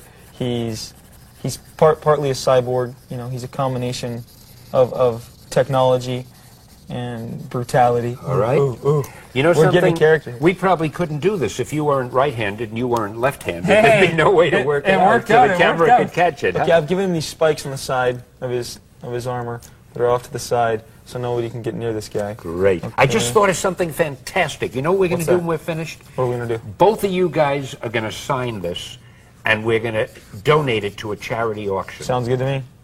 Okay. because and, I mean, this we're is gonna, really one of a kind. And we're going to put it out on the movie, and uh, like the Teenage Ninja Mutant Turtles, and uh, then we'll we'll fight over it in, Oh, in heck five yeah. years from now. And then we'll never We'll be in court. That's We'll be in the tabloid. Yeah, it's the last thing we need is a lawsuit. Oh, there's no need to fight over it. It's obviously my creation, but you fellas were a great help, and I'm sure Whatever that I'll say, see to sir. you get some sort of credit. Okay. Okay, I'm gonna give him. I'm gonna give him some big knee pads here, because a guy like him that's got some armor and's got some guns and Has stuff like knee that pads. is gonna go down. He's gonna go in any position that he's gonna want to go to. So if he's got some protection on his knees, he's gonna basically be like a gauntlet. He can throw himself all over the place and not really be injured too much. I know an 11-year-old kid who's a roller skater who has the same. Same thing. attitude, yeah, that's right. But so far, you do it great. Define this up right here. So Boy, he looks grim, doesn't he? Kids, you know, I mean, the kids, li- the kids like the dark, moody stuff. I mean, Mm, they seem you know, to, the, I mean, years ago was something else. They liked the nice, clean costume and stuff. But today, you know, the more armor, the more belts and buckles and Mm-hmm. straps and whatever that, uh, basically glorified bikers. I mean, you, you know, mean the kind of noble Stan Lee clean-cut type is getting passe? That's a shocking thought. yeah, passe. I wouldn't say that. It's uh, becoming boring to them. All right, I think you've done enough. hey, how do you? I'm glad you're doing a little something here because somehow you just doing some rough lettering. I don't know, poor old uh, t- Rob's you- Rob over there. What are you doing there? What are you doing there? Right here? Yeah. Okay, I'm gonna do what I'm gonna do is I want to give him some leather straps underneath. We'll make this armor right in here. Okay. But if I give him some leather straps up underneath it, so he's also got some leather down up behind him, so even his arm. Because see, the thing is, if we if we overload him or overkill him, Stan, good good one. when he's working out, we'll make him sweat too. You know, and the kids will love it. He's working hard. He's not too The perfect. perspiration just gives him that much Oh, more yeah, ruggedness. yeah. But I have a question I've been wanting to ask you guys. Mm-hmm. How long does it take these people to get dressed? These kind of characters. Who says they draw? undress? I mean, there's something they have to get out quickly to save the world, but it takes them an hour and a half to That- get into all of this stuff that's if they work fast. That's right, but see, this is getting into the costume is like going to the bathroom in comic book. You never show it, but you assume that Superman and Batman and Spider-Man actually do go and urinate every now and then, You're right? right, but you never do show it, do you? No. but you do show very often. You show people getting dressed, especially women. I seem to recall that now. Yeah, then. no, well, that's okay because they, we got to show. They show that. I mean, how many uh, things in the movie you see when they're drawing, or that somebody's talking to a lady and she's always getting changed for the job? I'm going. Didn't I ever have have ba- uh, Okay. Spider-Man go to the bathroom? Come to think of it, I I, I've got to go reread You a gonna block hundred that and in? some You gonna block that issues. in? Yep. Okay, I'm gonna I'm gonna put. What's that little line over here? This would be the back of his because it's got, we're going to make it almost Uh-huh. like wings. So to go here's the shoulder blades and then it come back. If we did Does a he back fly? view, th- I don't think he needs to fly. What do you think? He's too heavy to fly. Does But no, no, he Does doesn't Rob fly. think he flies? he's just he's a tank. I see him as a as, as a human tank. And if he's gonna fly, we if there's something him- in his way, he'll just walk around. And if he's gonna fly, we'll walk, call him excuse me, walk through it. You guys sure are tickling this. I think it's great. All right, now listen. We have about ten more minutes. So you have a lot of time to draw the rest Oh, of them. okay. We can Okay, we can wait a overkill this guy. Yeah, we're gonna. too. I think We we are are doing gonna. it too. Anyway, it's a lot easier maybe, for maybe me. we can make Overkill Junior over You're here. right there. This is the easiest assignment I've ever had. Um, you're doing all the work, and I just have to nod and say that's pretty cool and take the credit for it at the end. And we should do more shows like this. Yeah, we That's it. should, huh? And since uh, let me see, here. I don't mind We'll you, make uh, his. We'll make. See, he's got his hand here. Rob, he, we got to be holding something. So he'll be Buddy. holding- What? Oh, go ahead. Go ahead. Yeah, that's Go his ahead, side. go ahead, Oh, no, you go go. I mean, you Okay, got a you go. hand over You here. go. You- You're you a son of a gun. He's done a nice complete hand. You don't want to play with I'm the going to work hand. on this hand right hard, here. huh? No way, I'm working on You this draw one. hands? Are you into hands? Oh really? yeah, I'm the best. You do hands? I'm the So what do you think about his chest up here? I was thinking like. Knowing you, you're going to put a lot of hair on it. No, no, he, No. he's Or he's covered. all he's covered carried. up, is he? He's covered. He's covered. He's covered. I'm gonna put some more gadgets here, like some blasters or some. I don't know. I don't know. He shoots through his chest? Oh heck yeah! You can't get close. Boom. Every part His whole of body's is lethal, overkill. huh? All right. Yeah, big gun. Um, We'll give him, How about if we give them the kids all select? Now I don't know how these guys run, but why don't we give them here wires coming out here, coming Oh, down up. they the love kids, that the kids stuff. love wiring. The wires Oh, yeah, that he'll trip over Why don't we- when he's running. Oh yeah, yeah, just like the capes they run around on. The They- chains, the Hey, okay. cables, the wires. I'm gonna give him. I'm gonna give him wires over here, but it's gonna be on the underside of his arm because if they were on the outside, these things would cut him, and he'd be discombobulated. Hey, you draw good wires. Oh, um, Hey, his wires are almost as good as your practice. How about you want to give him a web or two? No Just to way. show how you draw no, webs? No way. It's No? been done. Okay. it's been done. Let's not. Let's, let's rehash that. Let's give him some new stuff here. Every time I think of you guys, I think webs for you and wires shoulder for pads. you. You got it. Okay. Now, what's happening to the knee? Are you giving him the same kind Uh, of knee yeah, as it's Todd did? symmetry. We gotta have symmetry here, you know. If He's gonna Okay. give him a knee pad. We give him a knee pad. He gave him leather straps. I gave him leather straps. He's got these over here. This guy, you know, he's got to be And he's really well. going to be able to move with all of this Of stuff? Of course he is. right. Stan, this is comic books, bud. you you got to suspend, you know, reality for him. Okay, I'm gonna give him some knuckles here that are gonna be like steel glove knuckles up in here, so that again he's all he's all. I mean, eh, I don't like you saying suspend reality. I have always told myself that our comic books are really the Okay. ultimate when it comes That's to what I'm reality. Okay. They are reality based. Hey, I'm gonna put some wires that like tangle differently, like around his leg. Kind of cool looking. Drives the point home that he's. Now that means you've got to More do the same on cybernetic. your leg. Can you No, wait. Do you draw want the symmetry on it? wire? You think we should Uh, symmetry? no, Or you make can- it you can go with asymmetric. on that one. Huh? You can go with Okay, your I'm gonna let's, let's give him a little bit more. I don't like. We gotta have a lot of chain here. You gotta Any usually, chain? gotta have more than I one. put, you see, I put the whole chain around here. Yep. Okay. Guys, Um, do you see him as a member of a team or do you see him as Loner. a loner? Nope. Really? Yeah, then where loner. does he live? Where does he live? Where do you live, Stan? I Uh, think Los he's- Angeles. he's- Where else would a person live? Uh, this guy's out in Malibu. He's a beach bum. You got it. He I know the sun isn't going to do him much good and all that covering. that's it. He But- gets sunstroke. He goes out and kills people. Well, now let me ask you another question. These things are vitally important, as you know. Does he have a double identity? Is he really No, a meek uh, accountant who, in real life? who, who else could he be besides Overkill? Well, I mean, what if, when he takes off all these clothes, is he a I, I 97 don't, do you, do you see him taking this stuff off? By the time he takes Never, it huh? off, then another villain's come in because it took him 12 hours to get it off. He's into the next issue. He's got to put it back on. By the time he on. takes it off, he's died of old age. I say he. I say he's he works at a gym, like a gold gym, because he'd be in such good shape taking all that steel stuff off and on. That's how he got into, c- c- into good the shape. condition he's Works for me, works- putting his costume on and off. Okay. Okay, how about how about It's like here? lifting weights. Give him like a headset or something. Okay. Constant contact. Yep. On one side, see. Yeah. Sometimes, like a lot of people, Yeah. sometimes you know, even when they they design their house, and they put stuff up, they think two pictures got to be side by side. The Yeah. stuff that looks cool now is when you just kind of lopside things. Sometimes, you know. That I we got- wondered why you walk that way. yeah, well, uh, the Igor they call him. Okay, okay. On on his right here, he's got three different cannons. Oh, like, he's got a gun. like like okay. He, if, if he if he lifts it up, like his Are they all the same millimeter? if his this, this is a real rough fist. Okay. Okay. But his thumb, he would have three different cannons Different, that are okay. facing you for the large kapui.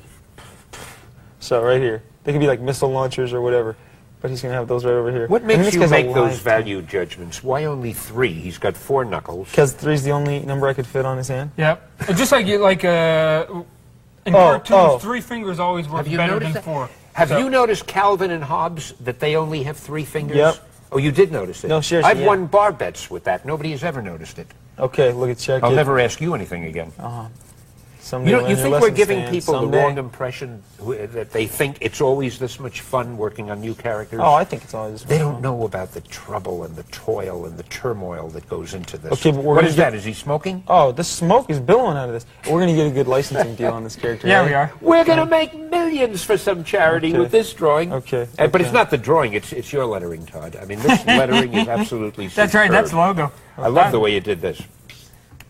I'm gonna give him a fan on this leg here. Do I a wonder if I should have copyrighted this name before I gave it to you. Uh, I don't know. As soon My- as we my lo- finish, we'll all run to, the, to our lawyers quickly. My people's already on it, or my perp. Have yeah. your people call my Yeah, people. Okay, soon.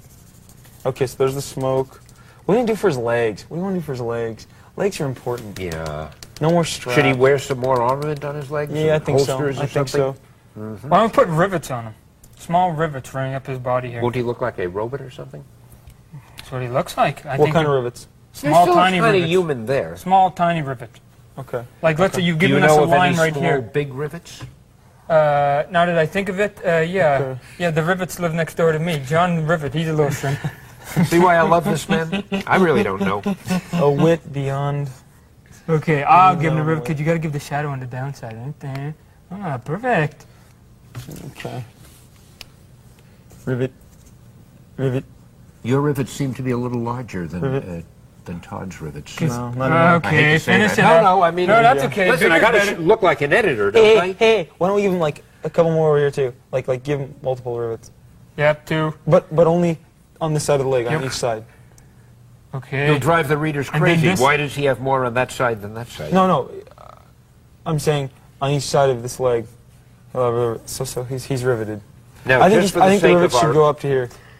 For the sake of our unseen viewers, is Mm-hmm. this really the type of thought process that you guys go through when you Yes. create Except, characters? except for we have more than 20 minutes. this is probably longer than you usually do. Yeah, no, we, we, I would say the most of the time we go home, we know that we got an issue coming up, so if we're working on like issue 10, we're thinking about the guy we're going to create in issue 14. I mean, that's how I do it. So that way, when we come down to it, it's not like, I got an issue, we got to get it out, we got to create it, we got to come up with the character right off the bat. Well, I think I, I've got to say seriously, which isn't easy for me to do, but I think it's very impressive that in a matter of 20 minutes you guys could come up with something like this. I mean, bad as it is, it's still impressive that you were able to do it this quickly. Well, well, the name that you gave us was pretty lame.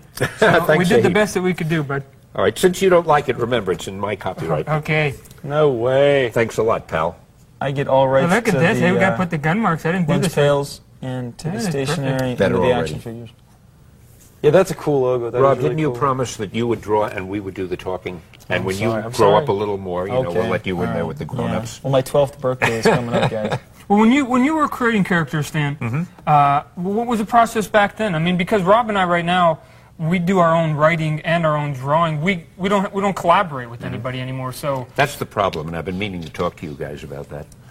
Uh, no, what, what I would do is just, as we did just now, I would dream up a name, but then I would write a synopsis of who the character was, what his or her powers were, and where they lived, what they did, what the personality was, and then I would call whatever artist was going to work on it, and I would give it to him and give him a rough idea of a plot and say, go, you know, and turn him loose.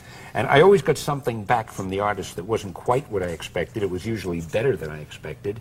And then I'd write the copy, and we were off and running. I loved working that way. Mhm.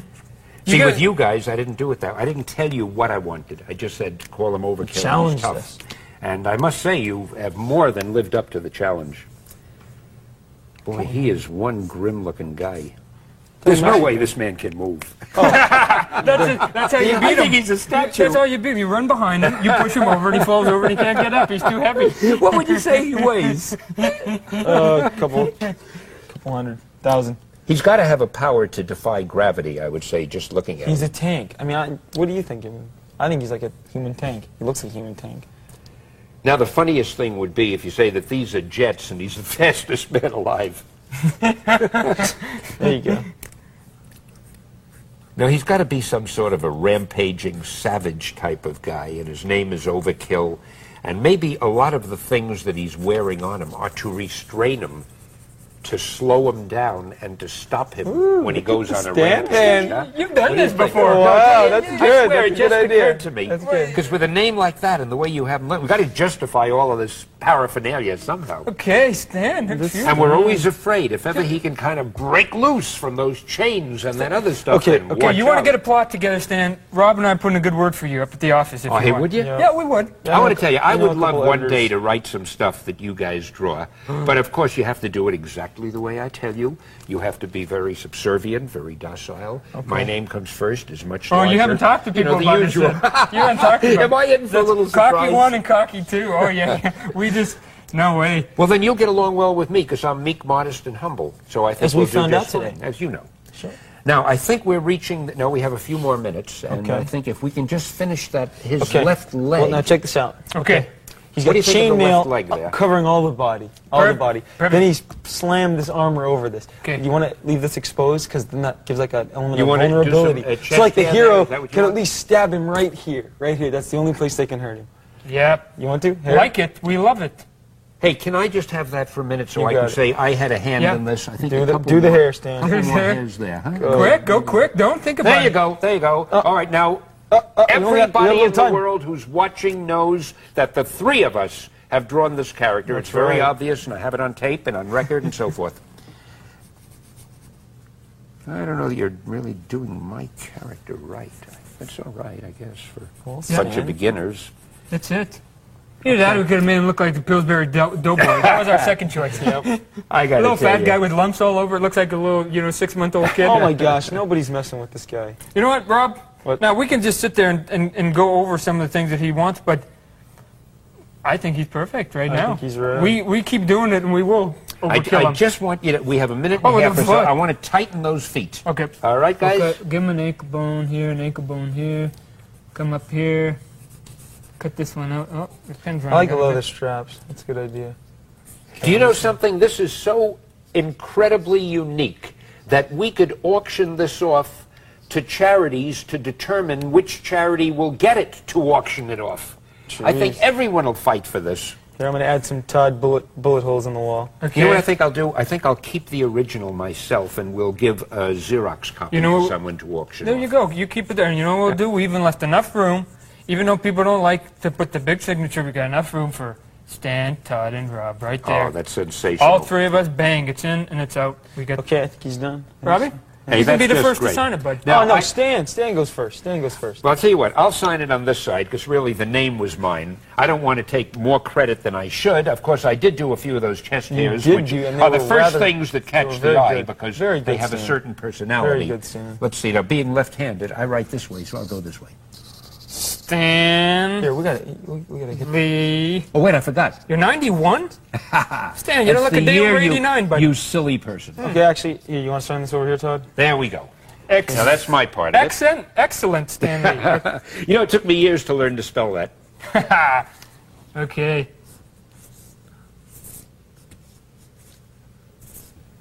I think it takes you longer to sign your name than Heck draw yeah, a picture. You know? it is. That Yeah, is some signature. Oh, you run out of room. Holy. And Oh, look at oh. this. I'm gonna put a banner around mine. I'm What gonna a, put- what a, what a, what a, what a. Look at uh. this. We got the.